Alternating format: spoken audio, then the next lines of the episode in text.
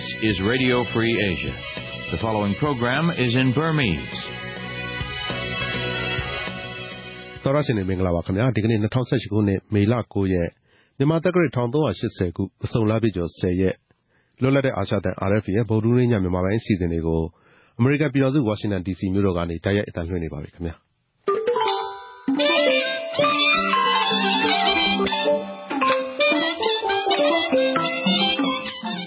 ကျွန်တော်က နေရင်ကျော်ပါ ကျမမတင်တီဗီပါရှင် ကျမတို့ခုထုတ်လွှင့်မဲ့မြန်မာစံတော်ချိန်ည9နာရီကနေ10နာရီထိ အစီအစဉ်တွေကိုတော့ လိုင်းဒိုမီတာ22 kHz 13633ညလိုင်းဒိုမီတာ25 kHz 11835နဲ့အတူ လိုင်းဒိုမီတာ41 kHz 9533ညနဲ့ ကျမတို့ RFA မြန်မာပိုင်းရဲ့ Facebook စာမျက်နှာတွေကလည်း တိုက်ရိုက်ထုတ်လွှင့်နေပါတယ်ရှင်ဟုတ်ကဲ့ပါဒီနေ့ည ကျွန်တော်တို့တင်ပြမယ့် သတင်းတွေထဲမှာတော့ မြန်မာနဲ့ပတ်သက်လို့ လုံခြုံရေးကောင်စီရဲ့ ဆုံးဖြတ်ချက်မူကြမ်းကို တရုတ်က လက်မခံဘူးဆိုတဲ့သတင်း KIA ဘက်ကနေစီးရေးနိုင်ငံရေးဝန်းရမယ်လို့ မြောက်ပိုင်းမဟာမိတ်ဖွဲ့ဝင်၃ဖွဲ့က ကြေညာလိုက်တဲ့သတင်းအပါအဝင် တခြားထူးခြားတဲ့သတင်းတွေ တင်ပြသွားမှာပါ။ဟုတ်ကဲ့ပါရှင်။သတင်းတွေအပြီး နားဆင်ရမယ့်အထဲမှာဆိုရင်တော့ စာချွန်တော်တက်ဖို့အတွက်ကို အင်းစိန်ထောင်မှာ ရှင်းနေကိုယ်စားလှယ်လွှဲစာလည်း သွားယူတယ်။နောက်ပြီးလူချင်းတွေ့ဖို့တောင်းတဲ့အခါမှာ လူချင်းတော့ လောလောဆယ် ပေးမတွေ့နိုင်သေးဘူးတဲ့။ဘာကြောင့်လဲဆိုတော့ အဲဒီထောင်ပိုင်လည်းမရှိဘူးတဲ့ ခွင့်ယူကြတယ်တဲ့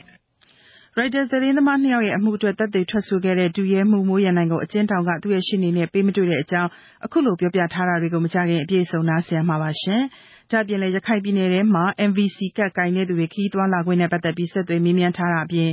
နိုဝင်ဘာလ3ရက်နေ့မှာတော့ ကြားဖြတ်ရွေးကောက်ပွဲ ကျင်းပမှာနဲ့ ပတ်သက်လို့ နိုင်ငံရေးပါတီတွေရဲ့ သဘောထားတွေကိုလည်း နားဆင်ရမှာပါ။ နောက်ပိုင်းမှာတော့ နိုင်ငံတော်သစ်စီတို့ဆိုတာနဲ့ စာဝိုင်းပေဝိုင်း စကားဝိုင်းဆိုတဲ့ ပတ်စဉ်စီစဉ်တွေကိုလည်း ကျမတို့ ထုတ်လွှင့်မှာပါရှင်။ဟုတ်ကဲ့ပါမတင်သေးဘူး။အခုတော့ ကျွန်တော်သတင်းတွေ တင်ပြရအောင်နော်။ဟုတ်ကဲ့ပါ ကိုနရိ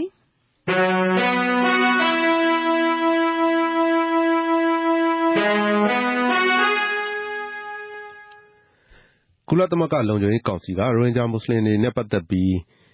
ကြေညာချက်ထုတ်ပြန်ဖို့ ဆွေးနွေးတဲ့အခါမှာ ပြင်းထန်တဲ့စကားလုံးတွေ သုံးစွဲမယ့်ကိစ္စကို တရုတ်နိုင်ငံက သဘောမတူသေးဘူးလို့ သိရပါတယ် ရိုဟင်ဂျာမွတ်စလင်တွေကို မြန်မာ့တပ်မတော်က အကြမ်းဖက်တိုက်ခိုက်ခဲ့တယ်ဆိုတဲ့ စွပ်စွဲချက်တွေနဲ့ ပတ်သက်ပြီး ပွင့်လင်းပြီး ယုံကြည်စိတ်ချရတဲ့ စုံစမ်းစစ်ဆေးရေးလုပ်ဖို့ အရေးကြီးတဲ့အကြောင်း ဗြိတိန်နိုင်ငံက အဆိုပြုရေးထားတဲ့ ကုလသမဂ္ဂလုံခြုံရေးကောင်စီ ဆုံးဖြတ်ချက်မူကြမ်းကို တရုတ်နိုင်ငံက ပယ်ဖျက်ခဲ့တယ်လို့ Reuters သတင်းတပုဒ်မှာ ရေးထားပါတယ်။ကုလသမဂ္ဂလုံခြုံရေးကောင်စီမှာ ဗီတိုအာဏာသုံးနိုင်တဲ့ ကောင်စီဝင်ကြီး၅ကြီးအပါအဝင် အလှည့်ကျအဖွဲ့ဝင်၁၀နိုင်ငံက မြန်မာ့အရေးကိစ္စကို ဆွေးနွေးနေတာဖြစ်ပါတယ် လူ့အခွင့်အရေးချိုးဖောက်မှု စွပ်စွဲချက်တွေကို ယုံကြည်စိတ်ချရပြီး ပွင့်လင်းမြင်သာမှုရှိရှိ စုံစမ်းစစ်ဆေးပေးဖို့၊တရားမျှတရေးနဲ့ တာဝန်ယူမှုရှိဖို့ ဗြိတိန်နိုင်ငံရဲ့ အဆိုမူကြမ်းမှာ ရေးသားထားပေမယ့် တရုတ်နိုင်ငံက ဒီအချက်တွေကို ပယ်ဖျက်ခဲ့ပြီး ရခိုင်ပြည်နယ်အခြေအနေ တိုးတက်ရေးအတွက် မြန်မာအစိုးရ ကြိုးပမ်းဆောင်ရွက်ချက်တွေကို ကြိုဆိုတဲ့အကြောင်း ပြန်လည်အဆိုပြုထားတယ်လို့ သိရပါတယ်။လုံခြုံရေးကောင်စီဟာ မြန်မာနဲ့ ဘင်္ဂလားဒေ့ရှ်ကို ခရီးသွားလေ့လာခဲ့ပြီး မြန်မာနိုင်ငံအရေးနဲ့ ပတ်သက်လို့ ဆုံးဖြတ်ချက်မူကြမ်းကို ဗြိတိန်၊အမေရိကန်၊ပြင်သစ်၊ရုရှားနဲ့ တရုတ် ကုလသမဂ္ဂအမြဲတမ်းအဖွဲ့ဝင်၅နိုင်ငံသဘောတူမှ ထုတ်ပြန်ခွင့်ရှိတာဖြစ်ပါတယ်ခင်ဗျာ။မြန်မာနိုင်ငံက ရိုဟင်ဂျာမွတ်စလင်တွေအပေါ် လူ့အခွင့်အရေးကျူးလွန်ဖောက်ဖျက်မှုတွေကို ကုလသမဂ္ဂလုံခြုံရေးကောင်စီက အရေးယူဖြေရှင်းပေးရေးအတွက် တောင်းဆိုတဲ့ သတင်းစာရှင်းလင်းပွဲကို နိုင်ငံတကာမှာ သြဇာကြီးမားတဲ့ လူ့အခွင့်အရေးအဖွဲ့ကြီး လေးဖွဲ့က ဦးဆောင်ပြီး မနေ့မနက်ပိုင်းက ကျင်းပခဲ့ပါတယ်။ ဒီပွဲမှာတော့ ရိုဟင်ဂျာတွေအပေါ် လူမျိုးတုံးသတ်ဖြတ်မှုတွေ ကျူးလွန်တယ်ဆိုတာ သက်သေအထောက်အထား အများအပြားရှိနေတဲ့အတွက် အပြည်ပြည်ဆိုင်ရာ ရာဇဝတ်ခုံရုံး ICC အနေနဲ့ စုံစမ်းစစ်ဆေးပြီး အရေးယူသင့်တယ်လို့လည်း Fortify Rights အဖွဲ့က ခေါင်းဆောင် Matthew Smith က ပြောပါတယ်။ ဒီပွဲမှာ ကုလသမဂ္ဂလုံခြုံရေးကောင်စီဝင် ဗြိတိန်နိုင်ငံက သံအမတ်ကြီး Karen Peace လည်း တက်ရောက်ခဲ့ပြီး လုံခြုံရေးကောင်စီအဖွဲ့ဝင်နိုင်ငံတွေအနေနဲ့ ရိုဟင်ဂျာမွတ်စလင်တွေကိစ္စကို ပြီးခဲ့တဲ့ ဆယ်နှစ်အတွင်း ပေါ်ပေါက်ခဲ့တဲ့ အရေးအကြီးဆုံး လူ့အခွင့်အရေးကိစ္စတခုအဖြစ် ထည့်သွင်းစဉ်းစားသင့်ကြောင်းနဲ့ တစုံတရာ အရေးယူဆောင်ရွက်ရမယ်ဆိုတာကိုလည်း သိထားသင့်ကြောင်း ဖြေကြားခဲ့တယ်လို့ သိရပါတယ်။ဒီသတင်းစာရှင်းလင်းပွဲကိုတော့ လူ့အခွင့်အရေးအဖွဲ့အစည်းတွေဖြစ်ကြတဲ့ လူ့အခွင့်အရေးစောင့်ကြည့်လေ့လာရေးအဖွဲ့ HRW ၊အပြည်ပြည်ဆိုင်ရာ လွတ်ငြိမ်းချမ်းသာခွင့်အဖွဲ့ AI ၊ Fortify Rights နဲ့အတူ ကမ္ဘာလုံးဆိုင်ရာ လူ့အခွင့်အရေး အကာအကွယ်ပေးရေးဆိုင်ရာ ဗဟိုဌာန Global Center for R2P အဖွဲ့တွေက ဦးဆောင်ပြီး အမေရိကန်ပြည်ထောင်စု နယူးယောက်မြို့မှာရှိတဲ့ ကုလသမဂ္ဂရုံးချုပ်က သတင်းထောက်များအသင်းမှာ ပြုလုပ်ခဲ့တာဖြစ်ပါတယ်။တချိန်တည်းမှာလည်း မြန်မာနိုင်ငံရဲ့ လူ့အခွင့်အရေးကိစ္စတွေမှာ ပါဝင်လေ့ရှိတဲ့ လူ့အခွင့်အရေးဆိုင်ရာ ဆရာဝန်များအဖွဲ့ PHP ကလည်း မြန်မာ့တပ်မတော်က ရိုဟင်ဂျာမွတ်စလင်တွေအပေါ် လူ့အခွင့်အရေးချိုးဖောက်မှု တွေနဲ့ ပတ်သက်လို့ ICC က အရေးယူစုံစမ်းပြီး လုံခြုံရေးကောင်စီကို တိုက်တွန်းတောင်းဆိုမှုတွေကို ထောက်ခံကြောင်း မနေ့က ကြေညာချက်တစောင် ထုတ်ပြန်ခဲ့ပါတယ်။ကချင်ပြည်နယ် မြို့နယ်တချို့မှာ ပြီးခဲ့တဲ့လအတွင်းဖြစ်ခဲ့တဲ့ တပ်မတော်နဲ့ KIA တိုက်ပွဲတွေကြောင့် ယာယီကယ်ဆယ်ရေးစခန်းတွေမှာ ခိုလှုံနေရတဲ့လူ၄,၀၀၀ကျော်ရှိတယ်လို့ ပြည်နယ်အစိုးရအဖွဲ့က ထုတ်ပြန်ထားပါတယ်။မနေ့ကအထိ ထပ်ပြီးရောက်လာတဲ့ စစ်ပြေးဒုက္ခသည်၄၀၀ကျော်ကို ဆက်ပြီးထောက်ပံ့သွားမယ်လို့ ကြက်ခြေနီ ကချင်ပြည်နယ်အဖွဲ့ခေါင်းဆောင် ဦးဂဲနက်စ်က ပြောပါတယ်။ ၈ရက် ၅ လ ၂၀၁၈ထပ်တိုးပြောင်းရွှေ့ပြောင်းသူစာရင်းက၄၂၃ ဦးဆိုပြီးကျနော်တို့ သတင်းရထားပါတယ်။သူတို့လိုအပ်ချက်အပေါ်မှာ မူတည်ပြီးတော့ ကျနော်တို့က ထောက်ပံ့ကူညီသွားမှာ ဖြစ်ပါတယ်။အခုအားလုံးဆိုရင်တော့ ၄,၀၀၀ ကျော်ဖြစ်ပါမယ်။ထပ်တိုးလာတဲ့သူ ၄၀၀ ကျော်ဟာ ဖားကန့်မြို့နယ် ဒွမ်ဘန်နဲ့ လဝါးရွာ၊မြစ်ကြီးနားမြို့နယ် နောင်နန်းနဲ့ဆယ်မိုင်ရွာတွေက ခရစ်ယာန်ဘုရားကျောင်းတွေမှာ ခိုလှုံနေကြရတာဖြစ်ပါတယ်။ဖားကန့်မြို့နယ် မန်ဝယ်ရွာဘက်က ရွာသား အယောက် ၁၀၀ ကျော်ကိုလည်း အစိုးရနဲ့ တပ်မတော် ပူးပေါင်းပြီး ဘေးကင်းရာကို ခေါ်ဆောင်လာခဲ့တယ်လို့ သိရပါတယ်။လက်ရှိမှာတော့ ကူညီကယ်ဆယ်ရေးကို ဆက်ပြီးဆောင်ရွက်နေတယ်လို့လည်း ဆိုပါတယ်။အဲဒီအပြင် ပြည်နယ်အစိုးရရဲ့ ကြီးကြပ်မှုနဲ့ တိုင်း အောင်လို့ရွာ၊ချောင်းဝ မန်ဝယ်၊အင်ဂျန်းယန်၊ရှန်ငေါ် ချီဖွေ စတဲ့ လမ်းကြောင်းလေးခုကနေ စစ်ဘေးရှောင်လာတဲ့ ရွာသားတွေကို ကူညီနေတယ်လို့လည်း သိရပါတယ်။တိုက်ပွဲတွေကြောင့် ပိတ်မိနေတဲ့လူတွေ လွတ်မြောက်ဖို့အတွက် ကချင်အရပ်ဘက်အဖွဲ့တွေနဲ့ လူငယ်အဖွဲ့တွေ စုပေါင်းပြီး မေလ ၇ ရက်နေ့က ဆန္ဒပြတောင်းဆိုခဲ့သလို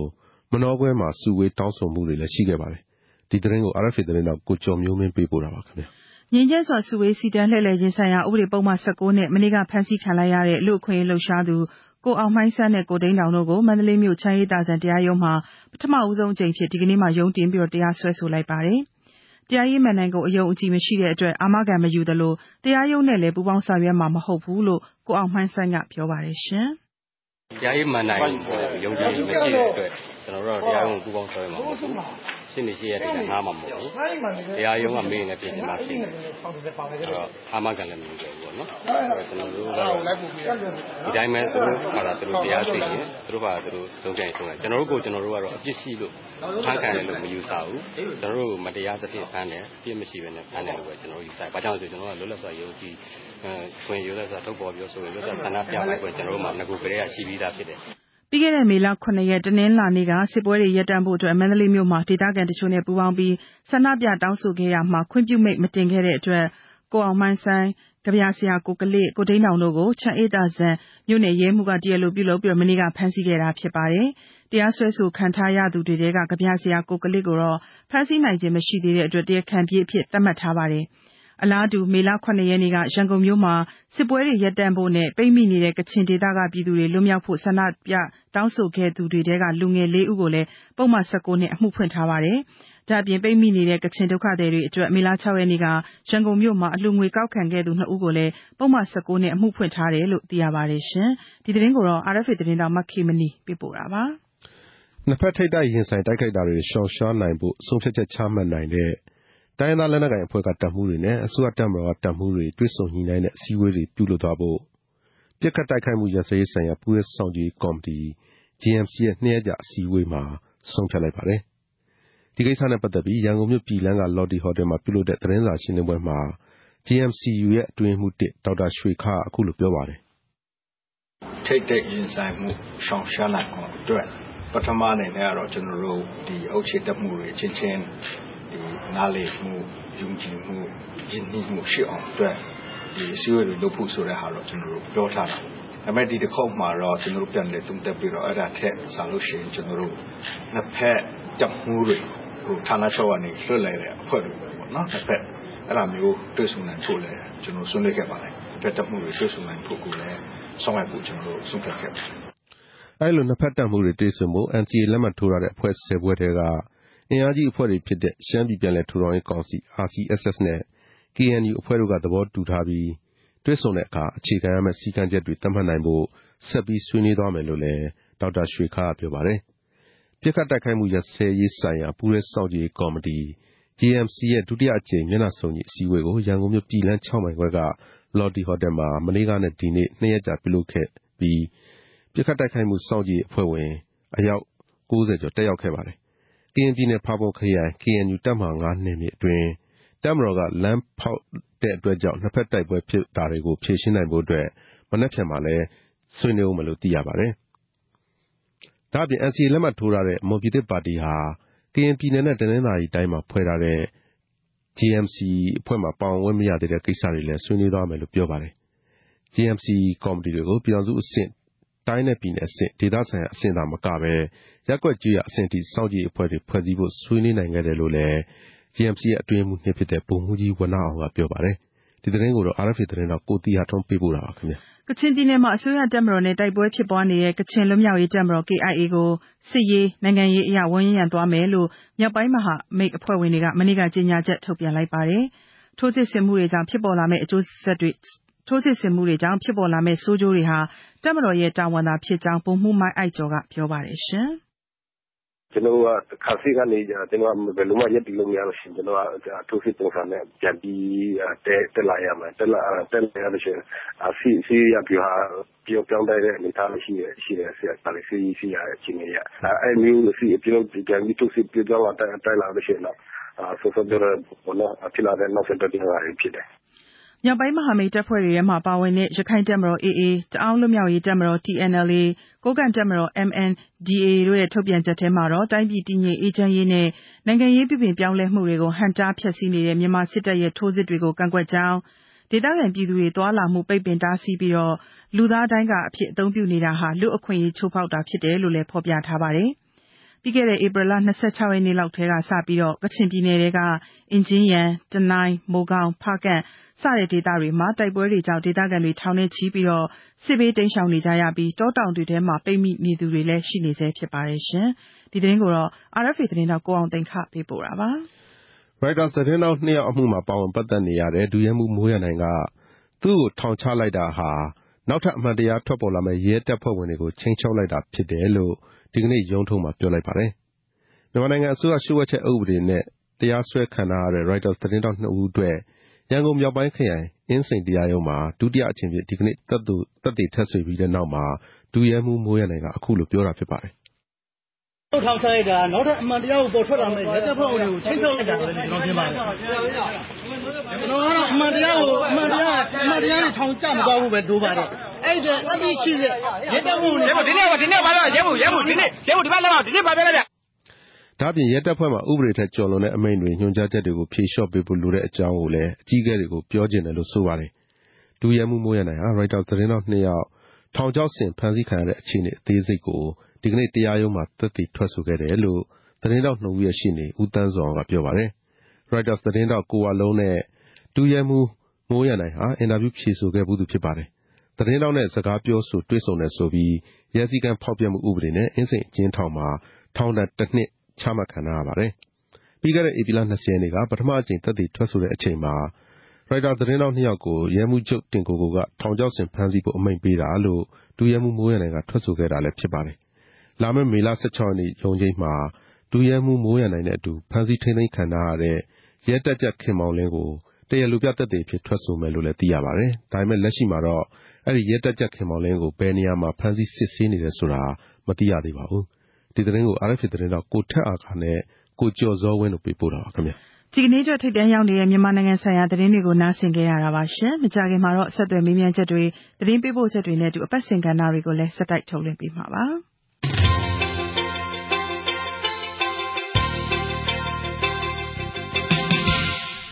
RFA က ဆက်လက် အသံလွှင့်နေပါတယ်။မသိရင်အခုတော့ ကျွန်တော် ဒီ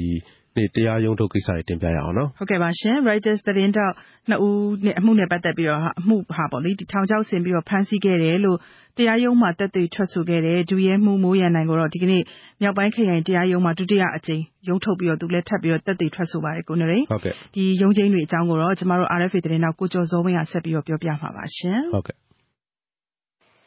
ဒုရဲမှူး မိုးရန်နိုင်ဟာ လက်ရှိအချိန်မှာတော့ ရဲစည်းကမ်းဖောက်ဖျက်မှုနဲ့ ထောင်ဒဏ်တစ်နှစ် ကျခံနေရတာ ဖြစ်ပါတယ်။ရိုက်တာသတင်းထောက်နှစ်ယောက် ဖမ်းဆီးခံထားရတဲ့ကိစ္စနဲ့ ပတ်သက်ပြီး ဒုရဲမှူး မိုးရန်နိုင်ဟာ ပြီးခဲ့တဲ့ ဧပြီလ ၂၀ ရက်နေ့က အင်းစိန်တရားရုံးမှာ ပထမအကြိမ် သက်သေထွက်ဆိုခဲ့တာ ဖြစ်ပါတယ်။ပြီးခဲ့တဲ့ ရုံးချိန်းမှာတော့ သတင်းထောက်တွေကို ထောင်ချောက်ဆင် ဖမ်းဆီးတယ်ဆိုပြီး ဒုရဲမှူး မိုးရန်နိုင်က တရားရုံးမှာ ထွက်ဆိုခဲ့ပါတယ်။ဒီနေ့ ဒုတိယအကြိမ် သက်သေထွက်ဆိုရာမှာ သတင်းထောက်တွေကို ဘယ်လို ထောင်ချောက်ဆင် ဖမ်းဆီးခဲ့သလဲဆိုတာကို အသေးစိတ် သက်သေထွက်ဆိုတာဖြစ်ပြီး အဲလိုထွက်ဆိုလိုက်တဲ့အတွက် အမှုက မျှော်လင့်ချက် ပိုမိုကြီးမားလာတယ်လို့ သတင်းထောက်နှစ်ယောက်ရဲ့ ရှေ့နေ ဦးသန်းဇော်အောင်က ပြောပါတယ်။ဒီနေ့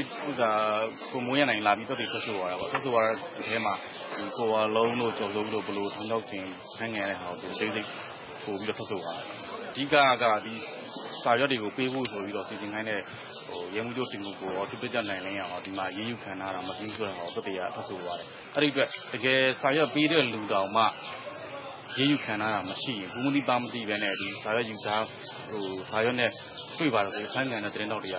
ပို့ပြီးတော့ လွတ်နိုင်ကြီးများပါတယ် မြန်မာနိုင်ငံအစိုးရရှို့ဝှက်ချက်အက်ဥပဒေနဲ့ တရားစွဲဆိုခံထားရတဲ့ ရိုက်တာသတင်းတောက် ကိုဝါလုံးနဲ့ဒူရဲမှုမိုးရနိုင်ဟာ အင်တာဗျူးဖြေဆိုခဲ့သူဖြစ်ပါတယ်။အဲဒါကြောင့်ရဲစည်းကမ်းဖောက်ဖျက်မှုနဲ့ထောင်ဒဏ်တစ်နှစ်ချမှတ်ခံထားရပါတယ်။သူ့ကိုထောင်ဒဏ်ချမှတ်လိုက်တာဟာဘယ်ခုံရုံးကအမိန့်ချမှတ်လိုက်မှန်းတောင်မသိခဲ့တဲ့အကြောင်းဒူရဲမှုကပြောတယ်လို့ရှေ့နေဦးတန်းဇော်အောင်ကပြောပါတယ်။ကိုယ်အနေနဲ့ကတော့ကျွန်တော်တို့မေးတဲ့အပေါ်မှာပဲသူထုတ်ဆိုရတာပါနော်။အဲဒီမှာထူးခြားချက်တစ်ခုကသူ့ကိုဒီရေးယူထားတဲ့ ပုဒ်မနဲ့ပတ်သက်ပြီးတော့သူ25ရက်နေ့မှာသူ့ကိုဟိုအမိန့်ချလိုက်တယ်29ရက်နေ့မှာသူ့ကိုလာပြောတဲ့ထောင်တစ်နှစ်ချလိုက်တယ်ဆိုတဲ့အကြောင်းဒါပြောရဲဆိုတော့ပြောတယ်ဘယ်တရားဘယ်ခုံရုံးကဘယ်လိုချရဲဆိုတာသူမသိတဲ့နဲ့သူချခံရတာနော်တရလူပြတက်တဲ့ဖြစ်လာရောက်ထွက်ဆိုတဲ့ဒူရဲမှုမိုးရနိုင်က သူ့ကိုထောင်ချလိုက်တာဟာ နောက်ထပ် အမှန်တရားအတွက် ပေါ်ထွက်လာမဲ့ရဲတပ်ဖွဲ့ဝင်တွေကိုချိန်ချောက်လိုက်တာ ဖြစ်တယ်လို့ ပြောပါတယ်။ထောင်ချလိုက်တာနောက်ထပ် အမှန်တရားကို ပေါ်ထွက်လာမဲ့ရဲတပ်ဖွဲ့ဝင်တွေကိုချိန်ချောက်လိုက်တာပဲကျွန်တော်ထင်ပါတယ်။တရားရင်ဆိုင်နေရတဲ့ ရိုက်တာသတင်းတော်ကိုဝါလုံးကဒူရဲမှုမိုးရနိုင်ရဲ့ တရားရုံး သက်သေထွက်ဆိုချက်နဲ့ ပတ်သက်ပြီး အခုလို ပြောဆိုပါတယ်။သူက အင်မတန်မှ ရဲရင့်ပြီးတော့ ဥပဒေကို လေးစားလိုက်နာတဲ့လူတစ်ယောက်ဖြစ်တယ်ဆိုတာကျနော်တို့တွေ့ရပါတယ်။အဲဒီတော့ကျနော်တို့ကသူပြောဆိုသွားတာတွေနဲ့ပတ်သက်ပြီးတော့ကျနော်အင်မတန်မှဝမ်းသာပါတယ်။ဘာဖြစ်လို့လဲဆိုတော့သူအမှန်တရားတွေပြောသွားတယ်ဆိုတာကျနော်တို့အပြည့်အဝယုံကြည်ပါတယ်။နောက်တခုကတော့ကျနော်တို့ကသူ့အတွက်ရောကျနော်တို့အတွက်ပါမျှော်လင့်တာကအမှန်တရားနဲ့တရားမျှတမှုကမကြာခင်ရောက်လာတော့မယ်။ဒီလိုမျိုးတရားမျှတမှုကိုမြတ်နိုးတဲ့သူတွေကျနော်တို့လူ့အဖွဲ့အစည်းမှာရှိတယ်ဆိုတာကိုသူကရဲရင့်ရင့်ဒီနေ့သက်သေပြပြီးတော့ထွက်ဆိုသွားတယ်လို့ကျနော်ပြောချင်ပါတယ်။ရဲတပ်ဖွဲ့တွေမှာဥပဒေအထက်ကျော်လွန်တဲ့ အမိန့်တွေ ညွှန်ကြားချက်တွေ ရှိတယ်လို့လည်းဒူရဲမှုမိုးရနိုင်က ပြောခဲ့ပါတယ်။သူတို့ ထောင်ချတယ်ဆိုတာကဒီကရဲတပ်ဖွဲ့မှာ ဥပဒေထက်ကျော်လွန်တဲ့အမိန့်တွေ ညွှန်ကြားချက်တွေ ရှိနေတယ်ဆိုတာရှိနေတယ်လို့ ကျွန်တော်ပြောချင်ပါတယ်။ဒူရဲမှုမိုးရနိုင်တဲ့အတူ နောက်ထပ် ရဲတပ်ဖွဲ့ဝင်တဦးလည်းတက်သိအဖြစ် လာရောက်ထွက်ဆိုဖို့ရှိပြီး နောက်လာမယ့် ရုံးချိန်မှာ ပါဝင်လာဖို့ရှိတယ်လို့ သိရပါတယ်ခင်ဗျာ။ ဒါကတော့ ဒီကနေ့ ရုံးထုတ်ခဲ့တဲ့ Reuters သတင်းသမား နှစ်ယောက်ရဲ့ အမှုအကြောင်းကိုတော့ကျမတို့ RFA သတင်းထောက် ကိုကျော်ဇော်ဝင်း သတင်းပေးပို့ခဲ့တာပါရှင်။ကဲကိုနရိန်ဒါနဲ့အဲ့ဒီဒုရဲမှုမိုးရနိုင်ကလေသူရှစ်နေနဲ့ တွေ့ခွင့်မရဘူးဆို။ဟုတ်ကဲ့ပါ သူ့ကိုဒီပြည်ထဲရပြည်တံချထားတဲ့ကိစ္စအတွက်ကို စာညွှန်တော်တင်နိုင်ဖို့အတွက်ကို သူ့ရဲ့ရှစ်နေ ဦး Robert ဆန်အောင်ကစူးစမ်းနေပါတယ်။ဒီအတွက် သူ့အကျဉ်းထောင်မှာတွားတွေ့တဲ့အခါမှာ အကျဉ်းဦးစီးဌာနက ပေးမတွေ့ဘူးလို့ ပြောပါတယ်။ဒီကိစ္စနဲ့ပတ်သက်လို့ ဦး Robert ဆန်အောင်ကျွန်တော် ဆက်သွယ်မေးမြန်းတာ ဒီလိုပါခင်ဗျ။ ဦးရောဘတ်ဆန်းအောင်ရေအခုဒီဒုရဲမှုမိုးရနိုင်အတွက်ကိုစာကြွန်တော်တင်ဖို့ကြိုးစားနေတယ်လို့ကြားလို့အဲ့ဒါအခုဘလို့အခြေအနေရှိလဲစာကြွန်တော်တက်ဖို့အတွက်ကိုအင်းစိတ်တော်မှာရှင်းနေကိုယ်စလေလွှဲစာလဲသွားယူတယ်နောက်ပြီးလူချင်းတွေ့ဖို့တောင်းတဲ့အခါမှာလူချင်းတော့တော်တော်ဆယ်ပေးမတွေ့နိုင်သေးဘူးတဲ့ဘာကြောင့်လဲဆိုတော့အဲ့ဒီထောင်ပိုင်လည်းမရှိဘူးတဲ့ခွင့်ယူကြတယ်တဲ့အဲ့တော့လက်တော့ဆိုတဲ့ပုဂ္ဂိုလ်ကဥအောင်မင်းဆိုလားအဲ့ဒီပုဂ္ဂိုလ်က သူရဲ့စာကျွန်တော်အမှုအကြောင်းကို လေ့လာနေသေးရှိတယ်တဲ့ သူဆရာတွေမေးတော့တဲ့ အဲ့ဒါကြောင့်မလို့ ပေးမတွေ့နိုင်ဘူးတဲ့ ကျွန်တော်မေးတယ် အထက်က ညွှန်ကြားလို့လားဆိုတော့ အဲ့ဒါလည်းပဲ မဟုတ်ပါဘူးလို့ ပြောတယ် ဒီလိုဆို ဘယ်သူကဥတားမြစ်တာလဲဆိုတော့လည်း မပြောဘူးဗျ အဲ့တော့ ရှင်းနေကိုယ်စလွှဲစာပဲ ပေးလိုက်တယ် ဟုတ်ကဲ့ဟုတ်ကဲ့ အဲ့တော့ဟိုဒီနေ့ तू ကရုံးထွက်ရတယ်လေ ရုံးထွက်မှာရော ဦးရောဘတ်ဆန်အောင်အနေနဲ့ မတွေ့လိုက်ရဘူးလားရ တယ်ဗျာ သိလည်း အချိန်ရတာ မဟုတ်ဘူးလိုတိုရှင်းပဲမေးရတယ် သူ့ကို ဘယ်နည်းမှဖမ်းတယ် ဘယ်နည်းမှထောင်ချတယ် အမှုစစ်ဆေးတဲ့ပုံစံ သူ့တက်တိကအချင်းချုပ်ယူတော့သူ့ပွဲရမှာ ယူတယ် သူက ဘာမှ ပြန်လာမေးဖို့မှမမေးပြန်ခဲ့ရဘူး အဲ့ဒါတွေပေါ့ အဲ့တော့ ဦးရပတ်ဆန်းကဒူရဲမှုမိုးရနိုင်ရဲ့ ရှင်းနေဖြစ်နေတရားဝင်လိုက်ခွင့်ရတာပြီလား ဟုတ်ကဲ့ခင်ဗျာသူပါဝါလက်မှတ်ထိုးပြီးပါသူ့ရဲ့ဇနီးက အမှုလာလို့တွေ့ရတာပါ စာချုပ်လာတွက်ဖို့ကိစ္စနဲ့ပတ်သက်ပြီးတော့ရှင်းနေရအမှုတယ်နဲ့တွေးခွင့်ဆိုတဲ့ကိစ္စကိုညွှန်ကြားစာဘယ်သူကထုတ်ပေးရလဲအကျဉ်းတော်လက်ဆွဲမှာပါပြီးသားလေဗျာအပြစ်ချအကျဉ်းသားတယောက်ကိုသူ့ရဲ့မိသားစုတို့ရှင်းနေတို့နဲ့တွေ့ဖို့ပေးရမယ်စချုပ်တဲ့ကိုကရှင်းနေနဲ့တွေ့ခွင့်ရှိတယ်ကြောက်ကျွန်တော်ကမေးပါတယ်အကျဉ်းတော်လက်ဆွဲပြင်လိုက်ပြီလားလို့ဆိုတော့မပြင်ပါဘူးရဲ့မပြင်ဘာဖြစ်လို့ခင်ဗျာပေးမတွေ့တာလဲလို့ဆိုတော့သူ့ဆရာတွေကိုမေးရအောင်မယ်တဲ့သူစာကျွန်တော်ဥပဒေအကြောင်းကိုနားမလည်သေးလို့တရနေ့စောင့်ပါအောင်တဲ့ ဆိုတော့ ကျွန်တော်တို့ကို အကျဉ်းသားတယောက်နဲ့ တွေ့ဖို့ကို အခက်အခဲတွေ မျိုးစုံဖြစ်အောင် အချိန်ကြီးများစွာကုန်အောင်လှုပ်ဆောင်တယ်လို့ဖြစ်နေတယ် အဲ့တော့ သမရာကြီးဦးဝင်းမြင့်လက်ထက်မှာ တရားဥပဒေစိုးမိုးရေး ဥပဒေနဲ့အညီ ဆောင်ရွက်ရေးဆိုတဲ့ ကိစ္စရပ်တွေဟာဒီနေရာမှာတော့ အဟန့်အတား ဖြစ်နေပြီဗျ။အဲ့တော့အဲ့ဒီစာချုပ်တော်တင်တယ်ဆိုတဲ့ ကိစ္စကိုလည်း ကျန်တဲ့လူတွေ နားလည်အောင်လေနည်းနည်းလောက် ပြောပြပါဦး။စာချုပ်တော်ဆိုတဲ့ အဓိပ္ပာယ်က နိုင်ငံတော်ဖွဲ့စည်းပုံအခြေခံဥပဒေပုံမှန်အခန်း ၈ မှာပါတဲ့ နိုင်ငံသားတူတယောက်ရဲ့ အခွင့်အရေးဆုံးရှုံးရမှုကို တရားရုံးမှာပဲဖြစ်ဖြစ် ဘယ်မှာပဲဖြစ်ဖြစ် နစ်နာတယ်ဆိုရင် အဲ့ဒါပူဇော်ပေးဖို့အတွက် ပြည်အောင်စုတရားလွှတ်တော်ကြီးအစစ်မှာ တက်ရောက်လျှောက်ထားရတဲ့ အမှုမျိုးပါ တရားမျှတမှုနဲ့ လူကြီးမဆုံးရှုံးစေရတာဖြစ်တယ် ဆိုတော့ ဦးရောဘတ်ဆန်ပြောသလိုဆိုရင် အခုဒီပေးမတွေ့ဘူးဆိုတဲ့အချင်းဦးစီးက ဖွဲ့စည်းပုံအခြေခံဥပဒေနဲ့ ဆန့်ကျင်ပြီး ဆောင်ရွက်ချက်လို့ဖြစ်နေတာပေါ့ ဒါပေါ့ ဖွဲ့စည်းပုံအခြေခံဥပဒေပါ ပြဋ္ဌာန်းချက်တွေနဲ့ ကိုက်ညီမှု လုံးဝမရှိဘူး နောက်တစ်ခုကအခုဒီမြန်မာနိုင်ငံမှာလေတပ်မတော်အားတို့ဟုတ်လားရဲတပ်ဖွဲ့အားတို့ ဆိုတဲ့ ပုံကိုယ်တွေ ပြစ်မှုတစုံတရာ ကျူးလွန်လို့ရှိရင် သူတို့ဥပဒေနဲ့ သူတို့စီရင်ချက်နဲ့ပဲ သူတို့ချတယ်ဆိုတဲ့ဟာလည်း ရှိနေတာပေါ့နော် အဲ့ဒါ နိုင်ငံတစ်ခု အစိုးရတစ်ခုအောက်မှာ ဥပဒေနှစ်ခု ဖြစ်နေတဲ့ပုံစံမျိုး မဟုတ်ဘူးလား အဲ့ပေါ်ပြဒီပေါ်ပြအခြေခံဥပဒေမှာ တပ်မတော်သားနဲ့ ပတ်သက်တဲ့ကိစ္စဆိုရင် အရက်မဲ့တရားရုံးမှာ စစ်ဆေးလို့ မရဘူးဖြစ်တယ် အဲ့တော့ ပြစ်မှုမျိုးသားချင်း တူပေမဲ့လို့ ဥပဒေကွာခြားချက်ကြောင့် စစ်ဆေးစီဆုံးဖြတ်တဲ့နေရာလဲကွဲပြားပြီးတော့ ဘာမှဒီရဲ့လူက သိလို့လည်းမရနော်အရင်ခေတ်တုန်းကစစ်သားတွေ ရဲတွေ တခုခုပြစ်မှုကျူးလွန်ရင် ဘယ်လိုစီရင်လေးရှိလဲ အရင်တော့ဆိုရင်တမတော်သားတူတယောက်နဲ့ ပတ်သက်တဲ့ အမှုကိစ္စတွေက မြန်မာနိုင်ငံ စီတုံးမှာပါတယ် စစ်တရားရုံးနဲ့ ဆုံးဖြတ်တာဆိုရင်လည်းပဲနောက်ဆုံး နိုင်ငံတော်တရားရုံးချုပ်မှာ အယူခံတော့ဘာလို့ ဝင်လို့ရတယ် အခုနောက်ထပ် ဒီအမှုမှာ ပတ်သက်နေတဲ့ တခြားရဲတွေရော ဘယ်လိုကြားရလဲ အဲ့ဒီရဲတပ်ချက်ခင်မောင်ကြီးနဲ့ ပတ်သက်တာတော့ ဘာမှမကြားသိရဘူး သူ့လည်း ဘယ်မှာစစ်ပြီးဘာလုပ်နေလဲဆိုမသိဘူး ဟုတ်ကဲ့ အခုဆိုရင် ဒီအမှုနဲ့ပတ်သက်လို့ အကြောင်းအရာတစ်ခုစီလိုတောင်ဖြစ်နေနော် ဒီသတင်းတောက်တွေဘက်ကတစ်ခုဒီရဲဘက်ကတစ်ခု အဲ့လိုတွေဖြစ်နေနော် တမှုတည်းကို ဟုတ်တယ်ဗျ တမှုတည်းမှာကို နှမျိုးကွဲနေတယ် ဟုတ်ကဲ့အဲ့တော့အခုဒီရဲမှုမိုးရနိုင်ကိစ္စနဲ့ပတ်သက်လို့ကတော့ဒါစာကြလာတင်မှုဟာကိုအကျဉ်းဦးစီးကအကြောင်းပြန်မယ်ဆိုတဲ့နေ့ကိုစောင့်ရမှာပေါ့အဲ့တော့အကျဉ်းဦးစီးကသူကတရားနည်းစောင့်ပါလို့ပြောတယ်သူကဥပဒေနေလာအောင်မယ်ဆိုတော့သူကတရားသူကြီးလားသူကဥပဒေရရှိလားကျွန်တော်လည်းစဉ်းစားခဲ့တယ်အခြားအကြောင်းတစ်ခုပါဘယ်အဲ့ဒါတော့သူမပေါ်ပြောဘူးဗျဟုတ်ကဲ့ဟုတ်ကဲ့ဦးရောဘတ်ကျေးဇူးပါပဲဗျအခုလိုပြောပြတာဟုတ်ကဲ့ဟုတ်ကဲ့ကျေးဇူးပါဒါတော့ဒူရဲမှုမိုးရနိုင်ရဲ့ရှင်းနေဦးရောဘတ်ဆန်ကိုကျွန်တော်ဆက်သွယ်မိမယ်တင်ပြခဲ့တာပါ မသိရင်အခုတော့ ကျွန်တော်တို့ ရခိုင်ပြည်နယ်ဘက်က ကိစ္စတွေလည်း တင်ပြရအောင်နော် ဟုတ်ကဲ့ပါရှင် ရခိုင်ပြည်နယ်ကဒီ MVC ကတ်ကင်ထားတဲ့သူတွေအနေနဲ့ခီးသွားမယ်ဆိုရင်တဲ့သူပုံစံလေးကို အရင်ဖြည့်ဆွတ်လျှောက်ထားပြီးတော့ခွင့်ပြုချက်ရတယ်ဆိုမှ ခရီးသွားလာခွင့်ရမှာဖြစ်တယ်လို့ ရခိုင်ပြည်နယ်ရဲ့ ပြည်နယ်လူဝင်မှုကြီးကြပ်ရေးဦးစီးမှုဦးအောင်မင်းက ပြောပါတယ်ကိုနရိဟုတ်ကဲ့ ဒီတော့ဒီဘင်္ဂလားဒေ့ရှ်နိုင်ငံဘက်ကို ထွက်ပြေးသွားကြတဲ့ ဒုက္ခသည်တွေကို ပြန်လည်လက်ခံရေး နောက်ဆုံးအခြေအနေအပြင်ဒီ MVC ကတ်ကင်ထားတဲ့သူတွေ ခရီးသွားလာခွင့်တွေနဲ့ ပတ်သက်လို့ ဦးအောင်မင်းကိုကျွန်မဆက်သွယ်မေးမြန်းထားပါတယ်ရှင်ဟုတ်ကဲ့ခင်ဗျဟုတ်ကဲ့ရှင်ဒီ ဘင်္ဂလားဒေ့ရှ်နိုင်ငံဘက်ကို ထွက်ပြေးသွားတဲ့ ဒုက္ခသည်တွေကို ပြန်လည်လက်ခံရေး အစီအစဉ်တွေ ဆောင်ရွက်နေတော့ခုနောက်ဆုံးပေါ့ဟိုပြန်ဝင်လာတဲ့သူများ ရှိပါသလားရှင်နောက်ဆုံးအခြေအနေလေးယဉ်သိချင်ပါတယ်ရှင်ဟုတ်ကဲ့ ကျွန်တော်တို့73ရက်လေးလ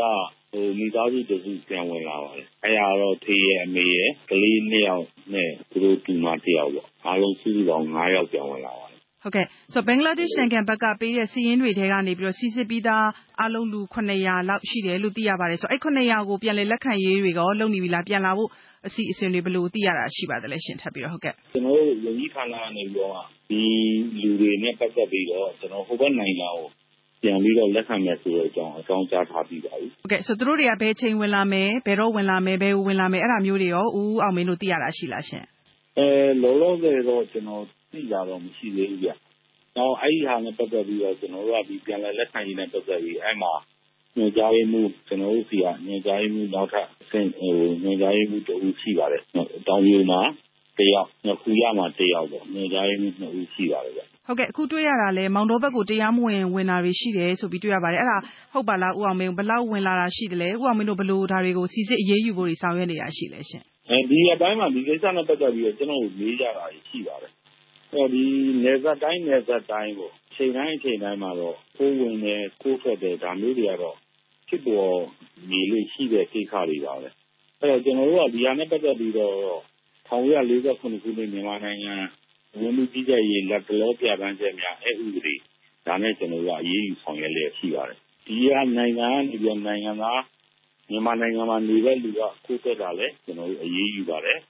နောက် ဟိုဘက်နိုင်ငံက ခိုးဝင်လာလည်း ကျနော်တို့ အရေးယူပါတယ်။ဒါက ဘင်္ဂလားဒေ့ရှ်နိုင်ငံနဲ့ နယ်စပ်တင်မကပါဘူး။တရုတ်နိုင်ငံ နယ်စပ်မှာလည်း ဒီပြဿနာ ရှိပါတယ်။နောက် ထိုင်းနဲ့ နယ်စပ်မှာလည်း ဒီပြဿနာတွေ ရှိပါတယ်။ဟုတ်ကဲ့။ဆိုရင် အခု ဒီရက်ပိုင်းတွေအတွင်း ဥပမာ နယ်စပ်နေရာတွေပေါ့ အထူးသဖြင့် မောင်တောလို နေရာမျိုးတွေကိုရော ခိုးဝင်လာတာတွေ ရှိပါသလားရှင့်။ဦးအောင်မင်းတို့ တွေ့တာရှိလား၊စီစစ်ပါလား။ဘယ်နှစ်ယောက်လောက် ဝင်လာတာမျိုး တွေ့ရလဲရှင့်။ဒီဟာတွေကတော့ ကျနော်တို့ ကြိုကြားကြိုကြားတော့ ရှိနေတာပါပဲ ၁ဦးက ၂ဦးက ဒါမျိုးတွေကတော့ ကျနော်တို့ ဖမ်းမိတယ်။ဖမ်းမိတာနဲ့ ကျနော်တို့က တရားစွဲတယ်၊အရေးယူတယ်၊ပြစ်ဒဏ်ပေးတယ်။ဒီအပိုင်းတွေကတော့ ကျနော်တို့ လုပ်နေပါတယ်။သို့သော်လည်း တပတ် ၁၀ရက်အတွင်းကတော့ ကျနော် မှတ်မိတာ မရှိဘူးဗျ။ဟုတ်ကဲ့ ဘင်္ဂလားဒေ့ရှ်နိုင်ငံဘက်ကိုရော ထပ်ပြီးတော့ ထွက်နေတာတွေ ဘာတွေရှိလား၊ဦးအောင်မင်းတို့ အဲဒါတွေသိလားရှင့်။အဲဒါနဲ့ ပတ်သက်လို့တော့ ဒီကာလမှာတော့ ကျနော် မကြားမိဘူးဗျ ဒီကာလမှာတော့ မကြားမိဘူး အရင်တော့ကတော့ အဲ့အမျိုးရှိခဲ့ပါတယ် ဒါပေမဲ့ ဒီကာလမှာတော့ ဒီဆိုလိုတာအဲဂျမ်ဘီကာလနောက်ပိုင်းတော့ ကျွန်တော်လည်း မကြားဘူး ဒါသိကြတာပေါ့လေ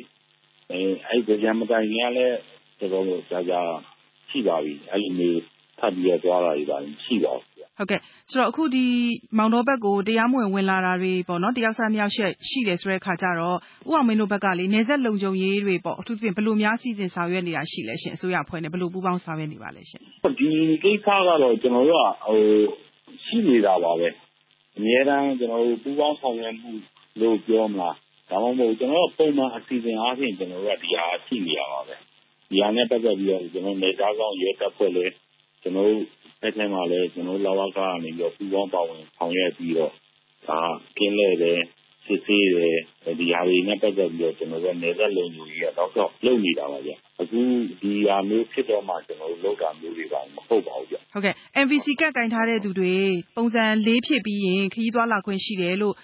အစိုးရပိုင်းက ထုတ်ပြန်ပြောဆိုထားတာ ရှိပါတယ်ဆိုတော့အခု ဒီရက်ပိုင်းတွေအတွင်းမှာ ပုံစံလေးဖြည့်ပြီးတော့မခီးသွားဖို့အတွက် လာလျှောက်ကြတာတွေများ ရှိပါလားနောက်ဥအောင်မင်းတို့ဘက်ကလေ MVC ကတ်တွေရောအစ်ထပ်ထုတ်ပေးနေတာတွေ ရှိပါလားရှင်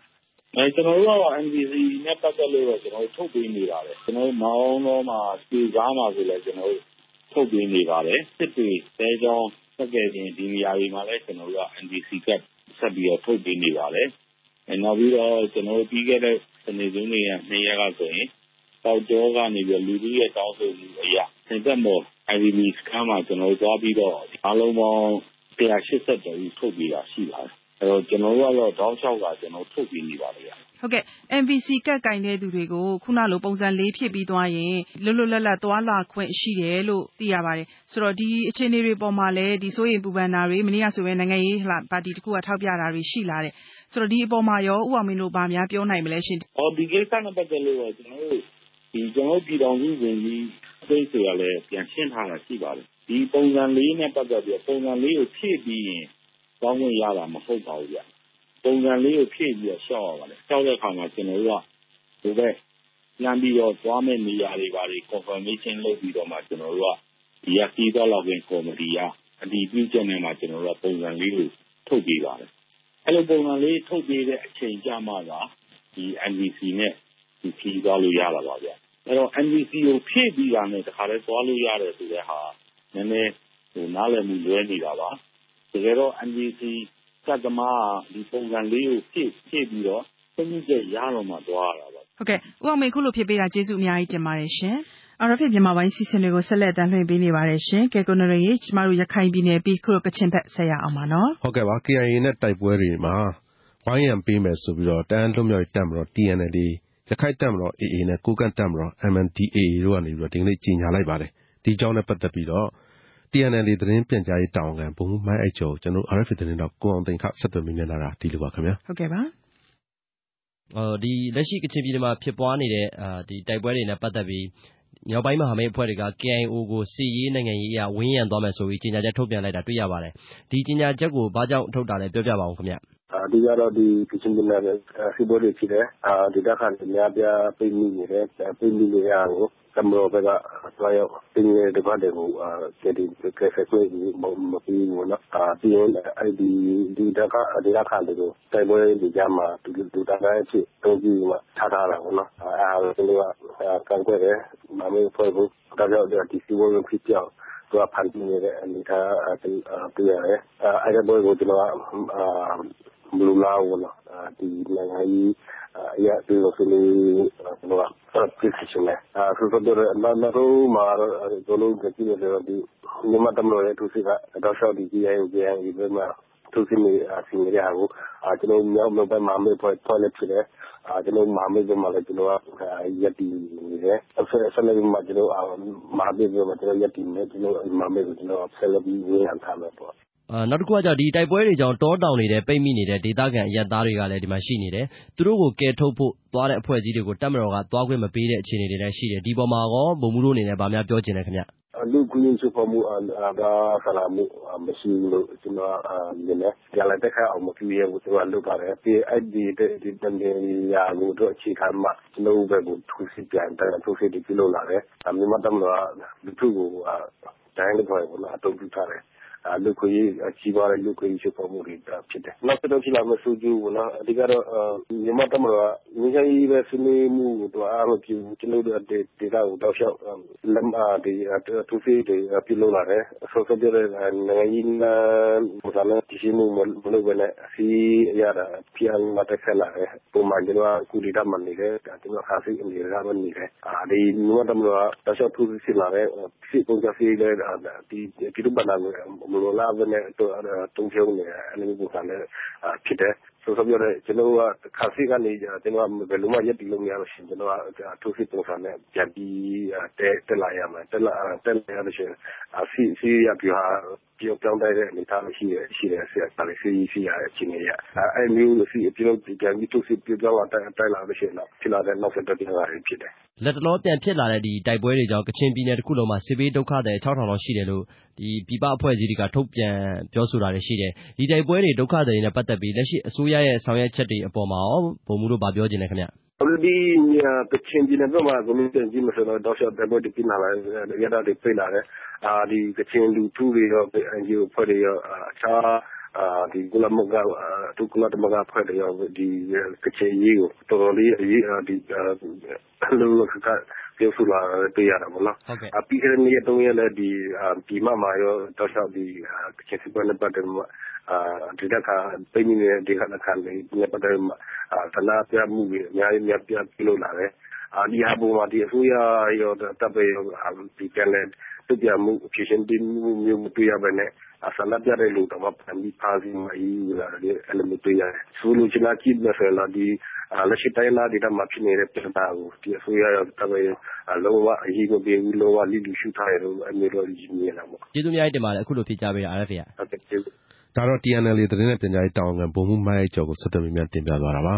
မသိအခုတော့ကျွန်တော်တို့ဒီနိုဝင်ဘာလမှာ ကျင်းပမယ်ကြားဖြတ်ရွေးကောက်ပွဲအကြောင်း တင်ပြရအောင်နော် ဟုတ်ကဲ့ပါရှင် နိုဝင်ဘာလ3ရက်နေ့မှာ ကြားဖြတ်ရွေးကောက်ပွဲကို ကျင်းပမယ်လို့ ပြည်ထောင်စု ရွေးကောက်ပွဲကော်မရှင်က မနေ့က နေစွဲနဲ့ ကြေညာချက် ထုတ်ပြန်ပါတယ်ကိုနရိဟုတ်ကဲ့ဆိုအခုကျင်းပမယ်ကြားဖြတ်ရွေးကောက်ပွဲအပေါ်မှာနိုင်ငံရေးပါတီခေါင်းဆောင်တချို့ရဲ့ သဘောထားတွေကိုတော့ကျမတို့ RFA သတင်းတောက် ကိုကျော်သူစူးစီးတင်ပြထားပါတယ်ရှင်ဟုတ်ကဲ့ခင်ဗျ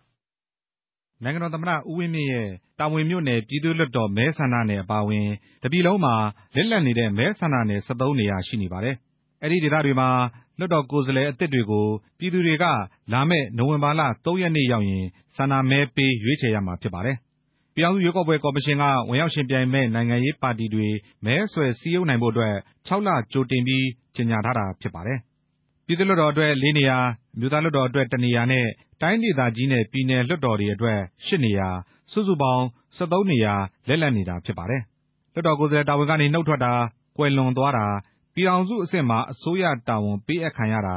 စတဲ့အခြေအနေတွေကြောင့် ကိုယ်စားလှယ်လစ်လပ်တဲ့နေရာတွေမှာ ကြားဖြတ်ရွေးကောက်ပွဲ ကျင်းပတာဖြစ်ပါတယ်။လက်ရှိအာဏာရပါတီကြီးဖြစ်တဲ့ အမျိုးသားဒီမိုကရေစီအဖွဲ့ချုပ်ကတော့ လက်ရှိလစ်လပ်နေတဲ့ မဲဆန္ဒနယ်မြေတွေအားလုံးမှာ ဝင်ရောက်ယှဉ်ပြိုင်မယ်လို့ NLD ပါတီရဲ့ ဗဟိုအလုပ်အမှုဆောင်ကော်မတီဝင် ဦးဉာဏ်ဝင်းက ပြောပါတယ် ကျနော်တို့ အစီအစဉ်အနေနဲ့တော့ လောလောဆယ် မပြောနိုင်သေးဘူးဗျ။ကျနော်တို့ အစည်းအဝေးလည်း မလုပ်ရသေးဘူး။ဒါပေမဲ့ပါဝင်ယှဉ်ပြိုင်ဖို့ကတော့ ကျနော်တို့ နဂိုတည်းက ရည်ရွယ်ချက်က အားလုံးဝင်ပြိုင်မှာပဲ။နေရာတိုင်းမှာ ဝင်ပြိုင်မှာ။အစည်းအဝေးလုပ်ပြီးတော့ Campaign မှာ တာဝန်တွေခွဲပြီးတော့ လုပ်ကြမှာပေါ့ဗျာ။ကျနော်တို့က အဲဒီလိုရအောင် ကြိုးစားရမှာပေါ့ဗျာ။ဒီတစ်ရပ်အနေနဲ့တော့။ နောက်ထပ်အားကောင်းတဲ့ နိုင်ငံရေးပါတီကြီးတစ်ခုဖြစ်တဲ့ ပြည်ထောင်စုကြံ့ခိုင်ရေးနဲ့ ဖွံ့ဖြိုးရေးပါတီကတော့ လစ်လပ်မဲဆန္ဒနယ်မြေတွေ ဘယ်လိုနေရာတွေမှာ ဝင်ရောက်ယှဉ်ပြိုင်မယ်ဆိုတာကိုတော့ လတ်တလောမှာ မဆုံးဖြတ်နိုင်သေးဘူးလို့ ပါတီရဲ့ပြောရေးဆိုခွင့်ရှိသူ ဒေါက်တာ နန္ဒာလှမြင့် က ပြောပါတယ်။ကျနော်တို့ မဆုံးဖြတ်ရသေးဘူးခင်ဗျဟုတ်ကဲ့ကျနော်တို့မဆုံးဖြတ်သေးပါဘူး တကယ်လို့ ကျနော်ဆုံးဖြတ်ပြီးတော့ သတင်းထုတ်ပြန်ပေးပါကျနော်တို့ ပါတီအနေမူဝါဒကတော့ကျနော်တို့ရွေးကောက်ပွဲတိုင်းမှာ ဝင်ရောက်ယှဉ်ပြိုင်ရေးဆိုတာတော့ရှိတယ် ဒါပေမဲ့ အခုကကျနော်တို့သုံးသပ်စရာတွေဆွေးနွေးရအများကြီးရှိတယ်လေဆွေးနွေးရွေးကောက်ပွဲနဲ့နီးနေတဲ့အခါကျတော့ ကျနော်တို့ TV မှာ တိုင်းဆွေးနွေးပြီးတော့မှကျနော်တို့ပြန်မယ် မပြန်ဘူးတိုင်းနဲ့ဒုတိယပြန်မယ်ဆိုတာမျိုးကျွန်တော်အရင်သတင်းထုတ်ပြန်ပြီးမှာပေါ့ဒီတော့ ကျွန်တော်အနေနဲ့ ပြောဖို့ဆိုပြီးတော့ ဒီဒီမှာပြီးတော့လေဒီရွေးကောက်ပွဲမှာတော့အဆုံးသုံးနေရပါတီတစ်ခုနဲ့ ပြန်မှာ ဒါကြတော့ဒါပြရွေးကောက်ပွဲပြီးတော့ အဲ့ဒါကျိုးဝင်မဝင်နဲ့ကျွန်တော်မသိသေးတော့ ကျွန်တော်တို့ ဒီကဆုံးဖြတ်ပြီးကျွန်တော်သတင်းထုတ်ပြန်ပေးပါမယ် ပြောလို့မရသေးဘူး ဒီလာလေးပဲ ဖြစ်မှာပါဒါလည်းလည်း ကျွန်တော်သိသိပြီးတော့လေ ထူးခြားချက်အနေနဲ့ လက်ရှိအစိုးရလက်ထက်ကာလအတွင်း ကြားပြတ်ရွေးကောက်ပွဲကို ပြီးခဲ့တဲ့ ဧပြီလ ၁ ရက်နေ့က ပထမအကြိမ်အဖြစ် ကျင်းပပြီးခဲ့လည်း ဖြစ်ပါတယ်။အခုဒီတစ်ကြိမ်ဟာ လက်ရှိအစိုးရသက်တမ်းကာလအတွင်း ဒုတိယအကြိမ်မြောက် ကျင်းပတာလည်း ဖြစ်ပါတယ်။ဧပြီလ ၁ ရက်နေ့က ကျင်းပခဲ့တဲ့ ကြားပြတ်ရွေးကောက်ပွဲမှာ လစ်လက်မဲဆန္ဒနယ် ၁၉ နေရာအတွက် NLD ပါတီက ၁၀ နေရာ၊ရှမ်းတိုင်းရင်းသားများ ဒီမိုကရေစီအဖွဲ့ချုပ် SNLD ပါတီက ၆ နေရာ၊ ပြည်ထောင်စုကြံ့ခိုင်ရေးနဲ့ ဖွံ့ဖြိုးရေးပါတီ USDP ၊ရခိုင်အမျိုးသားပါတီနဲ့ လူမျိုးပေါင်းစုံ ဒီမိုကရေစီပါတီတို့က တစ်နေရာစီ အနိုင်ရရှိခဲ့ကြတာဖြစ်ပါတယ်။အခုတစ်ကြိမ်ရွေးကောက်ပွဲမှာလည်း ရှမ်းတိုင်းရင်းသားများ ဒီမိုကရေစီအဖွဲ့ချုပ်က လစ်လပ်နေရာ၂နေရာအတွက် ဝင်ရောက်ယှဉ်ပြိုင်သွားမယ်လို့ အဲဒီပါတီရဲ့ တွဲဖက်အထွေထွေအတွင်းရေးမှူး ဦးစိုင်းလိတ် က ပြောပါတယ်။“ပြီးခဲ့တဲ့ ဗဟိုကော်မတီအစည်းအဝေးမှာ ဆုံးဖြတ်ထားတာတော့ လဲချား ပြည်သူ့လွှတ်တော်ကိုယ်စားလှယ်နေရာရယ် နောက် မန္တလေးတိုင်း ရှမ်းတိုင်းရင်းသားရေးရာဝန်ကြီးနေရာ အဲ့နှစ်နေရာအတွက်ပဲ ကျနော်တို့နဲ့ တိုက်ရိုက်ဆိုင်တာ။ Campaign အတွက်တော့ ထွေထွေထူးထူး ဘာမှ မစီစဉ်ရသေးဘူး။ရှေ့အပတ်ထဲမှာမှ အစည်းအဝေးခေါ်ပြီးတော့မှ ဘာလုပ်သင့်တယ်ဆိုတာကိုကျနော်တို့ဆွေးနွေးကြမယ်။ကျနော်တို့ အောက်ခြေအဆင့်ကို အဆင့်ဆင့် ရွေးချယ်တင်မြှောက်ဖို့အတွက် လူလျာထားဖို့အတွက်ကိုတော့ ကျနော်တို့ စီစဉ်ညွှန်ကြားထားပြီးပါပြီ။ကျေးရွာအုပ်စုပြီးတော့မှ မြို့နယ် EC မြို့နယ် EC ကနေမှတဆင့် ပြည်နယ်အခြေခံ ဖွဲ့စည်းရေးကို တင်ရမယ်။ ပြည်နယ်နဲ့တိုင်းက တင်လာတဲ့အပေါ်မှာမှ ကျနော်တို့ ဗဟိုကော်မတီရဲ့ စိစစ်ရွေးချယ်မှုအဲ့ဒါတွေ အပြီးသတ်လုပ်ရမှာပေါ့လေ။အခုချိန်ထိတော့ဒီမြို့နယ်အဆင့်တောင်မှ အကုန်လုံး မပြီးသေးပါဘူး။ရွေးကောက်ပွဲ နည်းဥပဒေ နောက် ဥပဒေ နည်းဥပဒေအရပေါ့နော်။ရွေးကောက်တင်မြှောက်တဲ့အခါမှာ ရွေးကောက်ပွဲဝင်တဲ့အခါမှာ ဥပဒေအတိုင်း အတိအကျလိုက်နာဖို့ လိုအပ်တယ်ဆိုတာကိုတော့ ကျနော် အတိအကျပြောကြားလိုပါတယ်။တင်မြှောက်တဲ့အထဲမှာ ဝင်ပြိုင်တဲ့ပုဂ္ဂိုလ်ကရှမ်းလူမျိုး မဟုတ်ဘဲနဲ့လည်းပဲ ဒါ ဥပဒေနဲ့ ညီမညီဆိုတာ အတိအကျပြဌာန်းခြင်းမရှိဘဲနဲ့ ရင်ဆိုင်ခဲ့ရတာတွေ ရှိတယ်။ အဲဒါကြောင့်မို့လို့ ဝင်ပြိုင်တဲ့ နိုင်ငံရေးပါတီ အသီးသီးကနေပြီးတော့မှ ဥပဒေကို သေချာလေ့လာသုံးသပ်ပြီး လိုက်နာဖို့ လိုအပ်တယ်ဆိုတာလေးကိုပဲ ကျနော် ဖြည့်စွက်ပြောကြားလိုပါတယ်။၈၈ မျိုးဆက်ကျောင်းသားအများစုပါဝင်တဲ့ ရှစ်လေးလုံးပြည်သူ့ပါတီက ကြားဖြတ်ရွေးကောက်ပွဲ မကျင်းပခင် ပါတီတည်ထောင်ခွင့်ရရှိမယ်ဆိုရင် ဥပဒေအရ အနည်းဆုံး သုံးနေရာ ဝင်ရောက်ယှဉ်ပြိုင်ရမှာဖြစ်ပါတယ်။လာမယ့် ကြားဖြတ်ရွေးကောက်ပွဲနဲ့ ရှစ်လေးလုံးပြည်သူ့ပါတီ ခေါင်းဆောင်တစ်ဦးဖြစ်တဲ့ ဦးရဲနိုင်အောင်က အခုလိုပြောပါတယ်။“ လောလောဆယ်ကတော့ ကျနော်တို့ကတရားဝင်နိုင်ငံရေးပါတီ ဖြစ်သွားရင်သုံးနေရာပေါ့ ဥပဒေအရ ကျနော်တို့ မဝင်မဖြစ်ရမယ် လောလောလတ်လတ်မှာတော့သုံးနေရာထက် ပိုပြီးတော့ ဘယ်လောက်ဝင်မယ် မဝင်ဘူးဆိုတာကတော့ ကျနော်တို့ပါတီကိုယ်နှိုက်ကိုက နိုင်ငံရေးပါတီ မဖြစ်သေးတော့ မဆုံးဖြတ်ရသေးဘူး။ကျနော်တို့က ပါတီဖြစ်ပြီး ပါတီရဲ့စည်းရုံးရေးအနေအထား ဘာညာ အားလုံးခြုံငုံသုံးသပ်ပြီးမှ ဆုံးဖြတ်ရမှာမို့ လောလောဆယ်ကတော့တရားဝင်နိုင်ငံရေးပါတီဖြစ်ပြီး မှ ကြားဖြတ်ရွေးကောက်ပွဲ လုပ်တယ်ဆိုရင် အနိမ့်ဆုံးသုံးနေရာတော့ ကျနော်တို့ ဝင်ဖြစ်လောလောဆယ်တော့ကျနော်တို့ဒီလောက်ပဲ ပြောနိုင်တာပေါ့နော်။ဘယ်နှစ်နေရာ ဝင်မယ်ဆိုတာမျိုး အတိအကျ ပြောဖို့ကတော့ လောလောဆယ် စောနေသေးတာပေါ့။”ပြီးခဲ့တဲ့ ကြားဖြတ်ရွေးကောက်ပွဲမှာ လစ်လပ်နေရာ ၁၉ နေရာအတွက် လက်ရှိအာဏာရပါတီ NLD ပါတီက နေရာအကုန်လုံးမှာ အနိုင်မရခဲ့သလို အခုလာမယ့် ကြားဖြတ်ရွေးကောက်ပွဲမှာလည်း NLD ပါတီကို ဘယ်နိုင်ငံရေးပါတီတွေက ယှဉ်ပြိုင်အနိုင်ရကြမလဲဆိုတာ စိတ်ဝင်စားဖို့ ကောင်းနေပါတယ်ခင်ဗျာ။ ဒါကတော့ နိုဝင်ဘာလ ၃ ရက်နေ့မှာ ကျင်းပမယ်ဆိုတဲ့ကြားဖြတ်ရွေးကောက်ပွဲအကြောင်းကိုတော့ RFA သတင်းထောက် ကိုကျော်သူ စုစည်းတင်ပြသွားတာပါရှင်။ကဲကိုနရိတ်ကျမတို့ အခုတော့ သတင်းတွေကို တလှည့်အရင် ဖတ်ကြရအောင်ပါနော်။ဟုတ်ကဲ့ပါ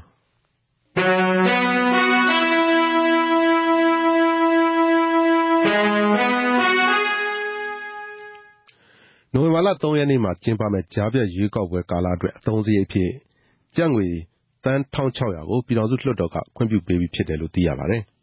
ကြားဖြတ်ရွေးကောက်ပွဲအတွက် မဲပေးခွင့်ရှိသူစာရင်းကို ဧပြီလ ၁၉ ရက်နေ့ကစပြီး ငါးပတ်အတွင်း ပြီးစီးအောင် ဆောင်ရွက်နေတယ်လို့ ပြည်ထောင်စုရွေးကောက်ပွဲကော်မရှင်အဖွဲ့ဝင် ဦးမြင့်နိုင်က ပြောပါတယ်။လက်ရှိမှာ ပြည်ထောင်စုရွေးကောက်ပွဲကော်မရှင်မှာ မှတ်ပုံတင်ထားတဲ့ နိုင်ငံရေးပါတီပေါင်း ၉၅ ပါတီရှိပါတယ်ခင်ဗျာ။ဥရောပသမဂ္ဂဟာ မြန်မာနိုင်ငံရဲ့ ပညာရေး အရည်အသွေး မြှင့်တင်ဖို့အတွက် အမေရိကန်ဒေါ်လာ ၂၉၄ သန်း ကူညီပေးသွားမယ်လို့ ဒီကနေ့ထုတ် အစိုးရသတင်းစာမှာ ဖော်ပြလိုက်ပါတယ်။ဥရောပသမဂ္ဂက မြန်မာနိုင်ငံကို အခုလို အကူအညီတွေ ဆက်ပြီး ပေးသွားဖို့ ဆုံးဖြတ်လိုက်တယ်ဆိုတဲ့ သတင်းကိုတော့ မြန်မာနိုင်ငံဆိုင်ရာ ဥရောပသမဂ္ဂ သံအမတ်ကြီး Kristian Schmidt က မနေ့က နေပြည်တော်မှာ ကြေညာခဲ့တာပါ။မြန်မာနိုင်ငံရဲ့ ပညာရေး ဖွံ့ဖြိုးတိုးတက်မှု ရရှိရေးတွေမှာ အသုံးပြုနိုင်ဖို့အတွက် အဲဒီ ထောက်ပံ့ငွေတွေကို ပညာရေးဝန်ကြီးဌာနကိုလည်း တိုက်ရိုက်ပေးအပ်မှာ ဖြစ်တယ်လို့ သူက ပြောပါတယ်။ ဒီမိုကရက်တစ် မြန်မာနိုင်ငံရဲ့ အနာဂတ်မှာ ရင်းနှီးမြှုပ်နှံဖို့ အသင့်တော်ဆုံးဟာ ပညာရေးကဏ္ဍဖြစ်တယ်လို့ သူထင်ကြောင်းကိုလည်း မြန်မာနိုင်ငံဆိုင်ရာ ဥရောပသံအမတ်ကြီးက ပြောပါတယ်။ EU ဥရောပသမဂ္ဂဟာ မြန်မာနိုင်ငံရဲ့ ငြိမ်းချမ်းရေးဆောင်ရွက်ချက်တွေ အားကောင်းလာအောင် ကြိုးပမ်းမှု၊အမျိုးသားရင်ကြားစေ့ရေး၊ဆင်းရဲမွဲတေမှု လျှော့ချရေးနဲ့အတူ စီးပွားရေးမြှင့်တင်ဖို့တွေအတွက် နည်းလမ်း မဟာဗျူဟာမြောက်တဲ့ အကူအညီတွေ ပေးသွားမယ်လို့လည်း ထည့်သွင်းပြောဆိုသွားပါတယ်။ရန်ကုန်မြို့ကို တရားဥပဒေစိုးမိုးမှုရှိပြီး ဖွံ့ဖြိုးတိုးတက်တဲ့ မြို့တော်ဖြစ်အောင် ဒီနှစ်အတွင်း ကြိုးပမ်းဆောင်ရွက်သွားမယ်လို့ ရန်ကုန်တိုင်းဝန်ကြီးချုပ် ဦးဖြိုးမင်းသိန်းက ဒီကနေ့ ပြောလိုက်ပါတယ်။ရန်ကုန်မြို့ ပြည်လမ်းမှာရှိတဲ့ Novotel ဟိုတယ်မှာ ကျင်းပတဲ့ ၂၀၁၈ ရန်ကုန် ရင်းနှီးမြှုပ်နှံမှု အစည်းအဝေးမှာ ဝန်ကြီးချုပ် ဦးဖြိုးမင်းသိန်းက ၂၀၁၈ အတွင်း တိုင်းအစိုးရအဖွဲ့ လုပ်ဆောင်သွားမယ့် အခြေအနေတွေကို ပြောလိုက်တာ ဖြစ်ပါတယ်။“ကျနော်တို့ တိုင်းဒေသကြီးအစိုးရအဖွဲ့ဟာ ၂၀၁၈ ခုနှစ်မှာ ကျနော်တို့ရဲ့ မျှော်မှန်းထားတဲ့ နှစ်ချက်ပဲ ရှိပါတယ်။တရားဥပဒေစိုးမိုးမှုရှိတဲ့ သန့်ရှင်းတဲ့ မြို့တော်ကြီးဖြစ်ဖို့ ကျနော်တို့ ကြိုးပမ်းမှာ ဖြစ်ပါတယ်။ ဒုတိယအချက်ကတော့ကျနော်တို့ရန်ကုန်မြို့ကိုဖွံ့ဖြိုးတိုးတက်တဲ့မြို့တော်ကြီးဖြစ်အောင်ကျနော်တို့ဆောင်ရွက်မှာဖြစ်ပါတယ်။ဒါဟာကျနော်တို့ဒီ၂၀၁၈ခုနှစ်အတွင်းမှာကျနော်တို့တိုင်းဒေသကြီးအစိုးရဘက်ကဒီရည်ရွယ်ချက်နှစ်ချက်ကိုပဲကျနော်တို့ကြိုးပမ်းဆောင်ရွက်သွားမှာဖြစ်ပါတယ်။”ဒါ့အပြင်ဦးဖြိုးမင်းသိန်းကရန်ကုန်တိုင်းရဲ့မဟာဗျူဟာမြောက်ရင်းနှီးမြှုပ်နှံမှုစီမံကိန်းတွေဖြစ်တဲ့ကြည့်မြင်တိုင်တဘက်ကမ်းကမြို့သစ်စီမံကိန်းအပါအဝင်ထပ်ပြီးတိုးချဲ့မယ့်သီလဝါတဘက်ကမ်းကအထူးစီးပွားရေးဇုန်၊တန်ဖိုးနည်းအိမ်ယာစီမံကိန်း၊လျှပ်စစ်ထုတ်လုပ်နိုင်မယ့်ကဏ္ဍနဲ့ သယ်ယူပို့ဆောင်ရေးပိုင်းတွေကို ပရော်ဂျက်တာနဲ့ ရှင်းလင်းပြပြီး စီးပွားရေးလုပ်ငန်းရှင်တွေကို ဖိတ်ခေါ်ခဲ့ပါတယ်။ဒါ့အပြင် မြန်မာနိုင်ငံမှာ ရင်းနှီးမြှုပ်နှံမယ့် စီးပွားရေးလုပ်ငန်းရှင်တွေအတွက် မြန်မာနိုင်ငံ ရင်းနှီးမြှုပ်နှံမှု ဥပဒေအသစ်၊မြန်မာနိုင်ငံ ရင်းနှီးမြှုပ်နှံမှု အခြေခံမူဘောင်၊အခွန်ဆိုင်ရာ အချက်အလက်တွေကိုလည်း သက်ဆိုင်ရာပညာရှင်တွေက ရှင်းလင်းခဲ့ပါတယ်။၂၀၁၈ ရန်ကုန်ရင်းနှီးမြှုပ်နှံမှုဖိုရမ်ကနေ ရလာမယ့် နိုင်ငံတကာ ရင်းနှီးမြှုပ်နှံမှုတွေ ရန်ကုန်မြို့သစ်စီမံကိန်း ဆောက်လုပ်ပြီး ရလာမယ့် အရင်းအနှီးတွေနဲ့ လက်ရှိ ရန်ကုန်တိုင်းမြို့တော်ဟောင်းရဲ့ အခြေခံအဆောက်အအုံ လိုအပ်ချက်တွေကို ဖြည့်ဆည်းတည်ဆောက်သွားမယ်လို့လည်း သိရပါတယ်။ဒီကနေ့ အစည်းအဝေးကိုတော့ ရန်ကုန်တိုင်းအစိုးရအဖွဲ့၊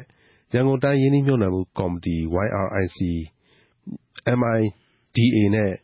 ရင်းနှီးမြှုပ်နှံမှုနဲ့ ကုမ္ပဏီများ ညွှန်ကြားမှုဦးစီးဌာနက ဦးဆောင်ကျင်းပတာဖြစ်ပြီး ပြည်တွင်းပြည်ပ စီးပွားရေးလုပ်ငန်းရှင် ရာနဲ့ချီတက်ရောက်ခဲ့ပါတယ်။ဒီသတင်းကို RFA သတင်းထောက် ကိုသန့်ဇင်ဦး ပေးပို့ထားပါတယ်။ ရခိုင်ပြည်နယ် ရသေ့တောင်မြို့နယ်မှာ စစ်သားတယောက်နဲ့ အရပ်သား နှစ်ယောက်တို့ကို အမေရိကန်ဒေါ်လာ ၃.၆ သန်း တန်ဖိုးရှိတဲ့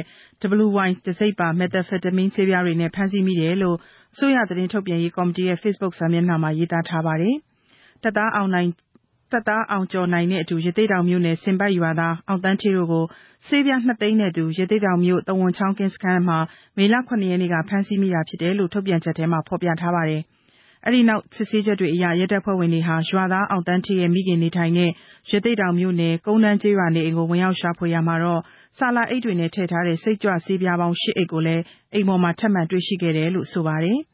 တရားခံတပ်သား အောင်ကျော်နိုင်နဲ့အတူ အရပ်သား အောင်သန်းဌေးနဲ့ သူ့ရဲ့မိခင်ဖြစ်တဲ့ ဒေါ်ကျင်စိန်တို့ကို စေတီပြင် နယ်မြေရဲစခန်းမှာ ဥပဒေလုပ်ထုံးလုပ်နည်းတွေနဲ့အညီ အမှုဖွင့်ပြီး အရေးယူသွားမယ်လို့လည်း ထုတ်ပြန်ချက်ထဲမှာ ဖော်ပြထားပါတယ်။ မလေးရှားနိုင်ငံမှာ လက်ရှိဝန်ကြီးချုပ် နာဂျစ်ရာဇတ်နဲ့ ဝန်ကြီးချုပ်ဟောင်း မဟာသီယာ မိုဟာမက်တို့ ယှဉ်ပြိုင်တဲ့ ရွေးကောက်ပွဲကို ဒီကနေ့ ကျင်းပခဲ့ပြီး သူမသာကိုယ်မသာ မဲရလဒ်နဲ့ အနိုင်အရှုံးအဖြေ ထွက်လိမ့်မယ်လို့ ခန့်မှန်းနေကြပါတယ်။အတိုက်အခံတဲ့ အာဏာရခေါင်းဆောင် နှစ်ယောက်စလုံးဟာ ပြည်သူတွေ မဲထည့်နေကြတဲ့အချိန်တွင်သူတို့ရဲ့ မိုဘိုင်းဖုန်းတွေကို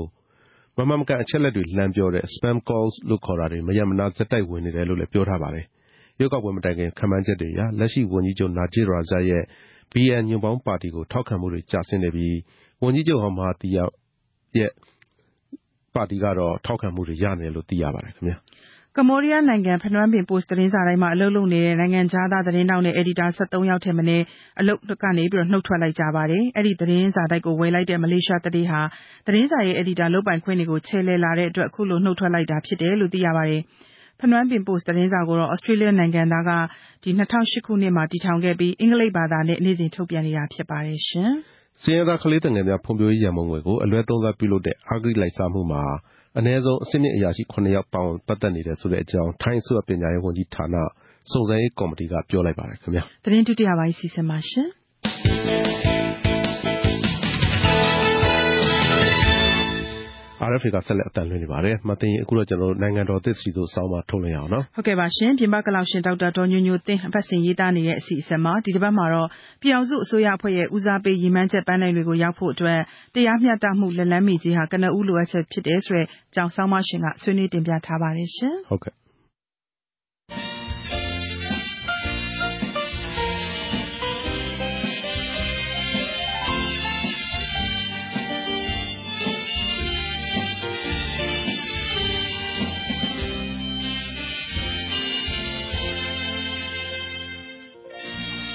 သောတာရှင်များ ကျမ်းမာတော်မူပါစားရှင်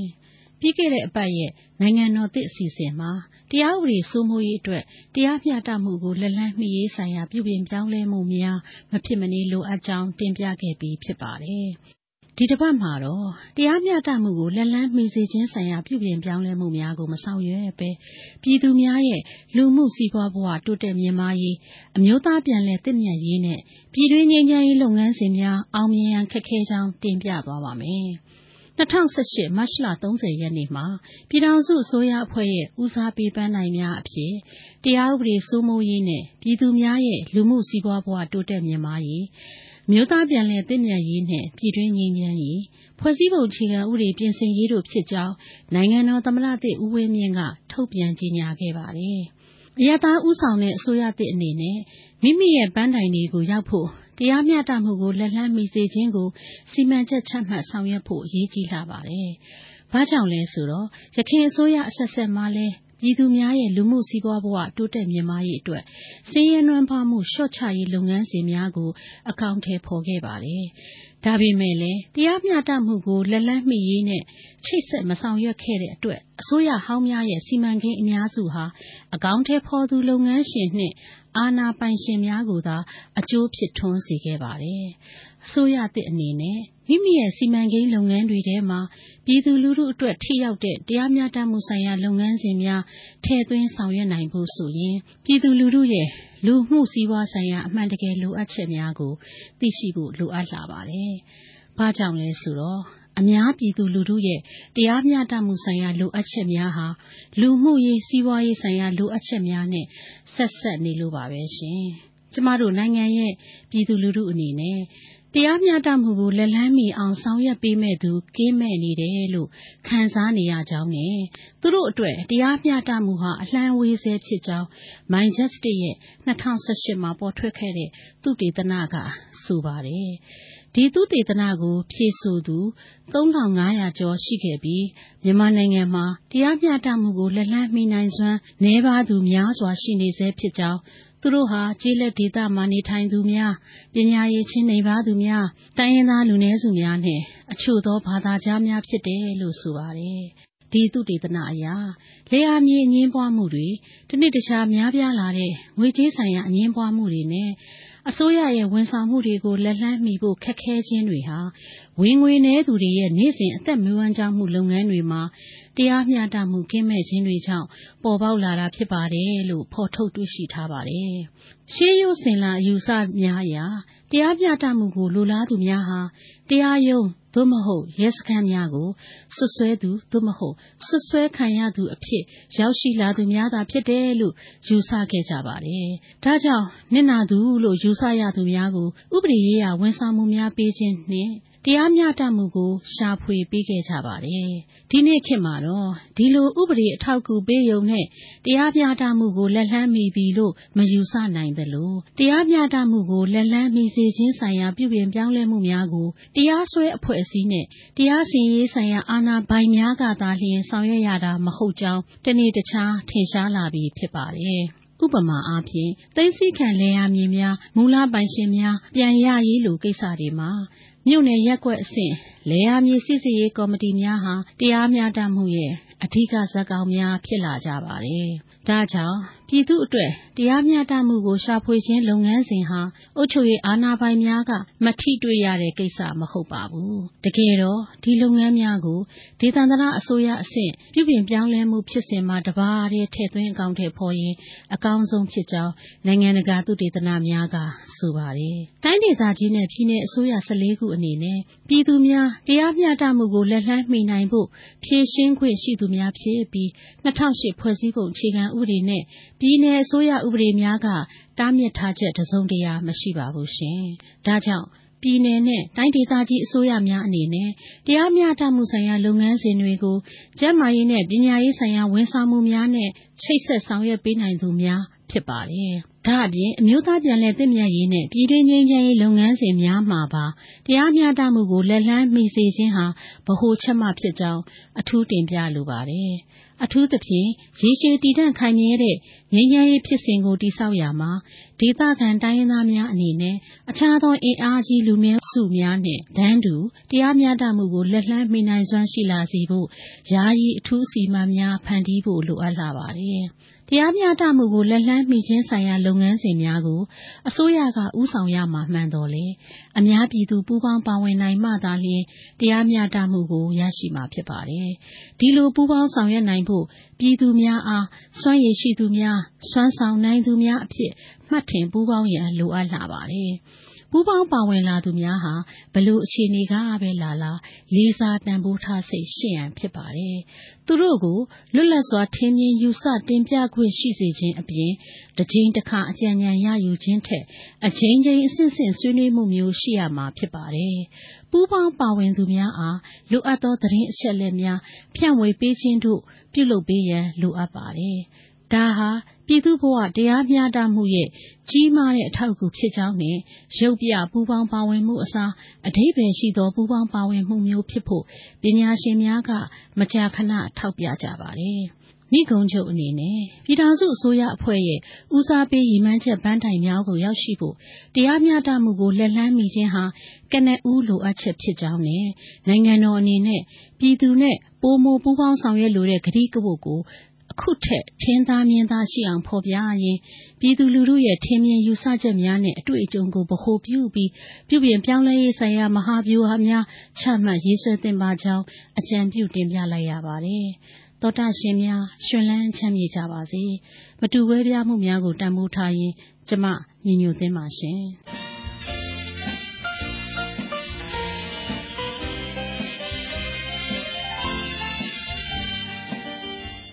နိုင်ငံတော်သစ်စီတို့ဆိုတဲ့ အစီအစဉ်ပြီးကဲကွန်နရိခုထုတ်လွှင့်မှာက စာဝိုင်းပေဝိုင်းစကားဝိုင်းစီစဉ်နော် ဟုတ်ကဲ့ပါ ပြင်မကလောင်ရှင်မေစာ တင်ပြနေတဲ့ အစီအစဉ်မှာဒီတစ်ပတ်မှာတော့ စာရေးဆရာမြင့်တန်းရဲ့ မြန်မာမိန်းမစာရေးသူတို့၏အရေးသားတချို့စာအုပ်အကြောင်း တင်ပြထားပါတယ်ခင်ဗျ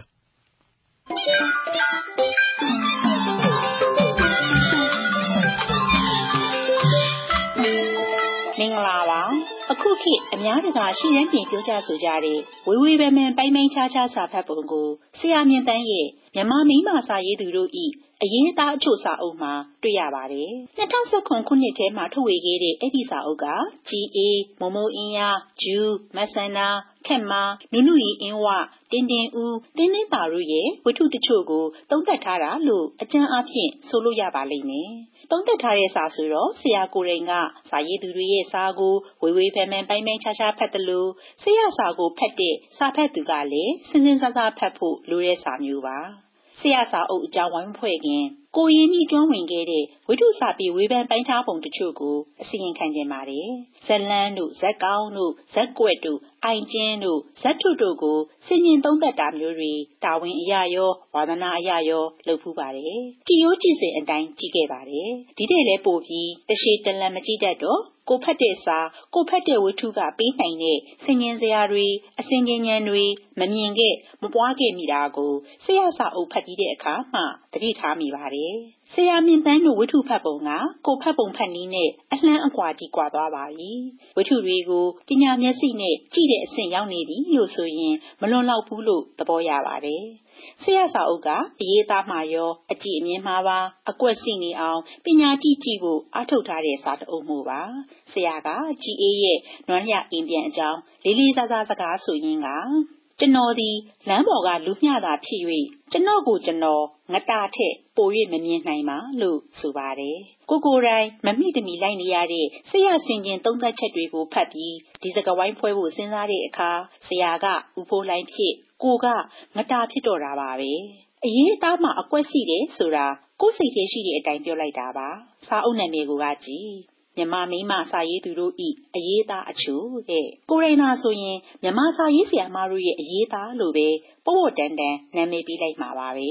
ဆရာက မြန်မာမိန်းမ စာရေးသူတဲ့ ဒီလိုနာမည်ပေးလိုက်တာကို ကိုလို ပေါ့ပေါ့တန်တန် စဉ်းစားတဲ့ စာဖတ်သူတွေစီက ဘာဖြစ်လို့ ဒီလိုနာမည်ပေးရတာလဲဆိုပြီး နှုတ်ကမဟုတ်တောင် စိတ်ထဲက မေးခွန်းထုတ်ကြမှာကို ဆရာကြိုမြင်ပါတယ် ဒါကြောင့် ဘာကြောင့် ဒီနာမည်သုံးရတဲ့အကြောင်း အဖွင့်စာမျက်နှာမှာ အောက်ခြေမှတ်ချက် ပေးထားပါတယ်။နောက်ပြီး ကိုယ်တိုင်ရဲ့ သဘောဆန္ဒအရသာ သုံးတာမို့ အများလက်ခံရန် အမှန်အမှားညင်းဆိုရန် မဟုတ်တဲ့အကြောင်း ဆိုထားပါတယ်။စာဖတ်သူတို့လောတို့လော ဝေဝါမနေအောင် ရှင်းပြဖို့ မပြက်ကွက်ပါဘူး။စာအုပ်အမည်ပေးရုံမှရင် မဟုတ်ပါဘူး။ဆရာစာတအုပ်လုံးမှာ စကားအသုံးနှုန်းရွေးတာ ဝကြဖွဲ့တာကအစတတိကြီးကြီးထားပါတယ်။စကားအသုံးနှုန်း ရွေးတာနဲ့ ပတ်သက်လို့ ဆိုပါတော့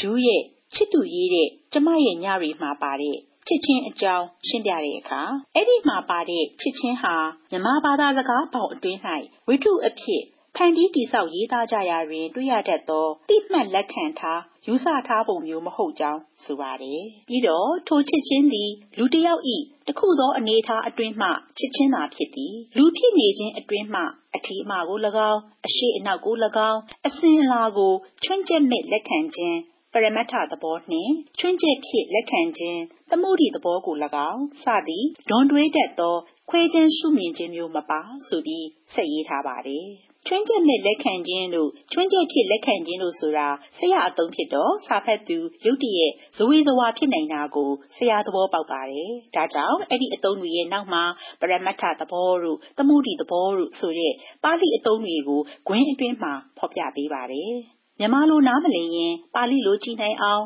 ပါဠိလို နားမလည်ရင် မြန်မာလို ကြည်နိုင်ခွင့်ရအောင် ရှင်းပြထားတဲ့သဘောလို့ မှတ်ယူပါတယ်။ကိုယ်စကား ကိုယ်အသုံးနှုန်းကို ကိုယ်ဆိုခြင်းတဲ့အတိုင်း စာဖတ်သူ နားလည်အောင် အဲ့ဒီလိုဂွင်းတွေကို အသုံးပြုကြည်ရေးတာ မကြမကြတွေ့နိုင်ပါတယ်။ကွင်းတွေသုံးပြီး ရှင်းယုံနဲ့ မလုံလောက်ဘူး ထင်တဲ့အခါ ဆရာက အကျေရှင်းပါတယ် ဥပမာအားဖြင့် ဝေဖန်ရေးဆိုတဲ့ အသုံးနဲ့ ပတ်သက်လို့ ဆိုပါတော့ တင်းနေဦးရဲ့ တောင်ပြန်လေးနှစ်အတူ ဝိထုအကြောင်းရေးတဲ့စာမှာ တွေ့နိုင်ပါတယ်။ဆရာစာက အဲ့ဒီဝိထုကို ကြိုက်တဲ့အကြောင်း ရေးတဲ့စာပါပဲ။အဲ့ဒီစာကို ဆရာက ဝေဖန်စာ အမည်မခံကျင်ပါဘူး။ဘာကြောင့်လဲဆိုတော့ ဝေဖန်ရေးအရာ မမြောက်လို့လို့ ဆရာက ဆိုပါတယ်။ပညာမတတ်လဲလုံးလို့ရသည်ဟုဆိုသော ဝေဖန်ရေးပေါင်အတွင်းတွင်မူ မိမိထင်ရမြင်ရရေးသားခြင်းကို ဝေဖန်ရေးဟု ခေါ်ဆိုကောင်း ခေါ်ဆိုကြမည် ဖြစ်တော်လေစနစ်တကျ ဝေဖန်ရေးတွင်မူ ဝေဖန်ရေးဟု မခေါ်နိုင်ကြောင်း ဆရာက ဆိုပါတယ် ခင်ရမြင်ရရေးစာနဲ့ စနစ်တကျဝေဖန်ရေးကို ဆရာက တကန့်စီထား ပြလိုက်တာပါပဲဝကြအဖွဲ့တွေမှာ ပုတ်အဖြတ်တောက်ကအစ ဆရာမြင့်တန်းတတိတီကြီးထားတာကို တွေ့ရပါတယ် ထို ချစ်ချင်း သည် လို့ ရေးတာမျိုးက အသစ်ဆန်းဖြစ်နေပါတယ် ဆရာက ထိုရဲ့နောက်မှာ မြင်းတို့ချစ်ချင်းနောက်မှာ မြင်းတို့မြင်းတို့နှစ်ခုရံပြီးမှ သည် လို့ ရေးတာကို စာအကိုးတွေကို အဖွင့်မြက်တောင် အပိတ်မြက်တောင် နှစ်ခုကြားထားရေးမဲ့အစားမြင်းတို့နှစ်ခုကြားထားရေးတာ ဆရာရဲ့မူလို့ လက်ခံထားလိုက်ပါတယ်။စာရေးရာမှာ ဆရာသုံးတဲ့ ပုတ်အဖြတ်အတောက်တင်ကေတာနဲ့ ပတ်သက်လို့ တခြားအချက်တွေ တွေ့နိုင်ပါသေးတယ်။စာကိုတည်တည်တတ်တတ်ရေးတတ်ကြတဲ့ ပညာရှင်တွေရဲ့ အလေးအကျင့်လို့ ဆိုနိုင်မယ်ထင်ပါတယ်။ သူ့ကိုယ်သူ လမ်းပေါ်ကလူလို့ ကြွေးကြော်ပေမဲ့ဆရာသုံးသက်စာအများစုနောက်မှာ အညွှန်းနဲ့ အကိုးတွေ ပေးထားပါတယ်။မြန်မာစာအုပ်ရော နိုင်ငံခြားဘာသာစာအုပ်ရော အစုံပါပဲ။အဲ့ဒီစာအုပ်စည်းတွေထဲမှာ ကိုဖတ်ဘူးဖို့ဝေးလို့ ကြားတော့မကြားဘူးတဲ့ စာအုပ်တွေ အများအပြား ပါပါတယ်။စာပေလိလာတဲ့အလုပ်ဆိုတာ စာတအုပ်စာနှစ်အုပ်စာဖတ်ပြီး စိတ်ထဲထင်ရပြောနေုံနဲ့ မပြီးဘူးလို့ ကိုယ့်ကိုတင်ပြပေးနေတယ်လို့ပါပဲ။ဆရာမြင့်တန်းကို ကျေးဇူးတင်ရပါတယ်။စာပေမြင့်ပြီး လူမျိုးတင်ပါစေ။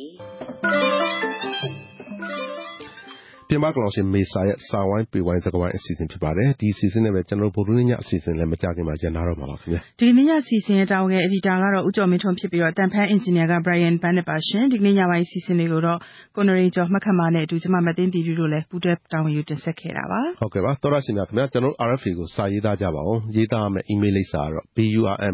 burmese@rfa.org ဖြစ်ပါတယ်။ ဒါပြင်သောရရှင်တွေတယ်လီဖုန်းနံပါတ်ထားခဲ့မယ်ဆိုရင်ကျွန်တော်တို့ကပြန်ပြီးဆက်သွယ်ပါမယ်။နားဆင်တဲ့အတွက်ကျေးဇူးတင်ပါတယ်သောတာရှင်တွေဘေးရန်ကင်းပြီးငြိမ်းချမ်းကြပါစေခင်ဗျာ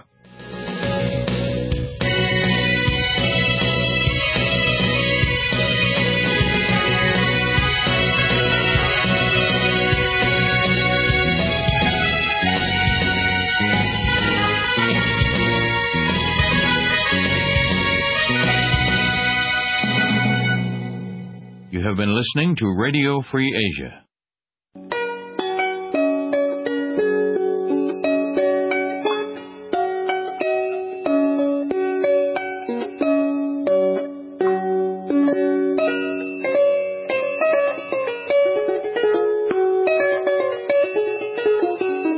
This is Radio Free Asia.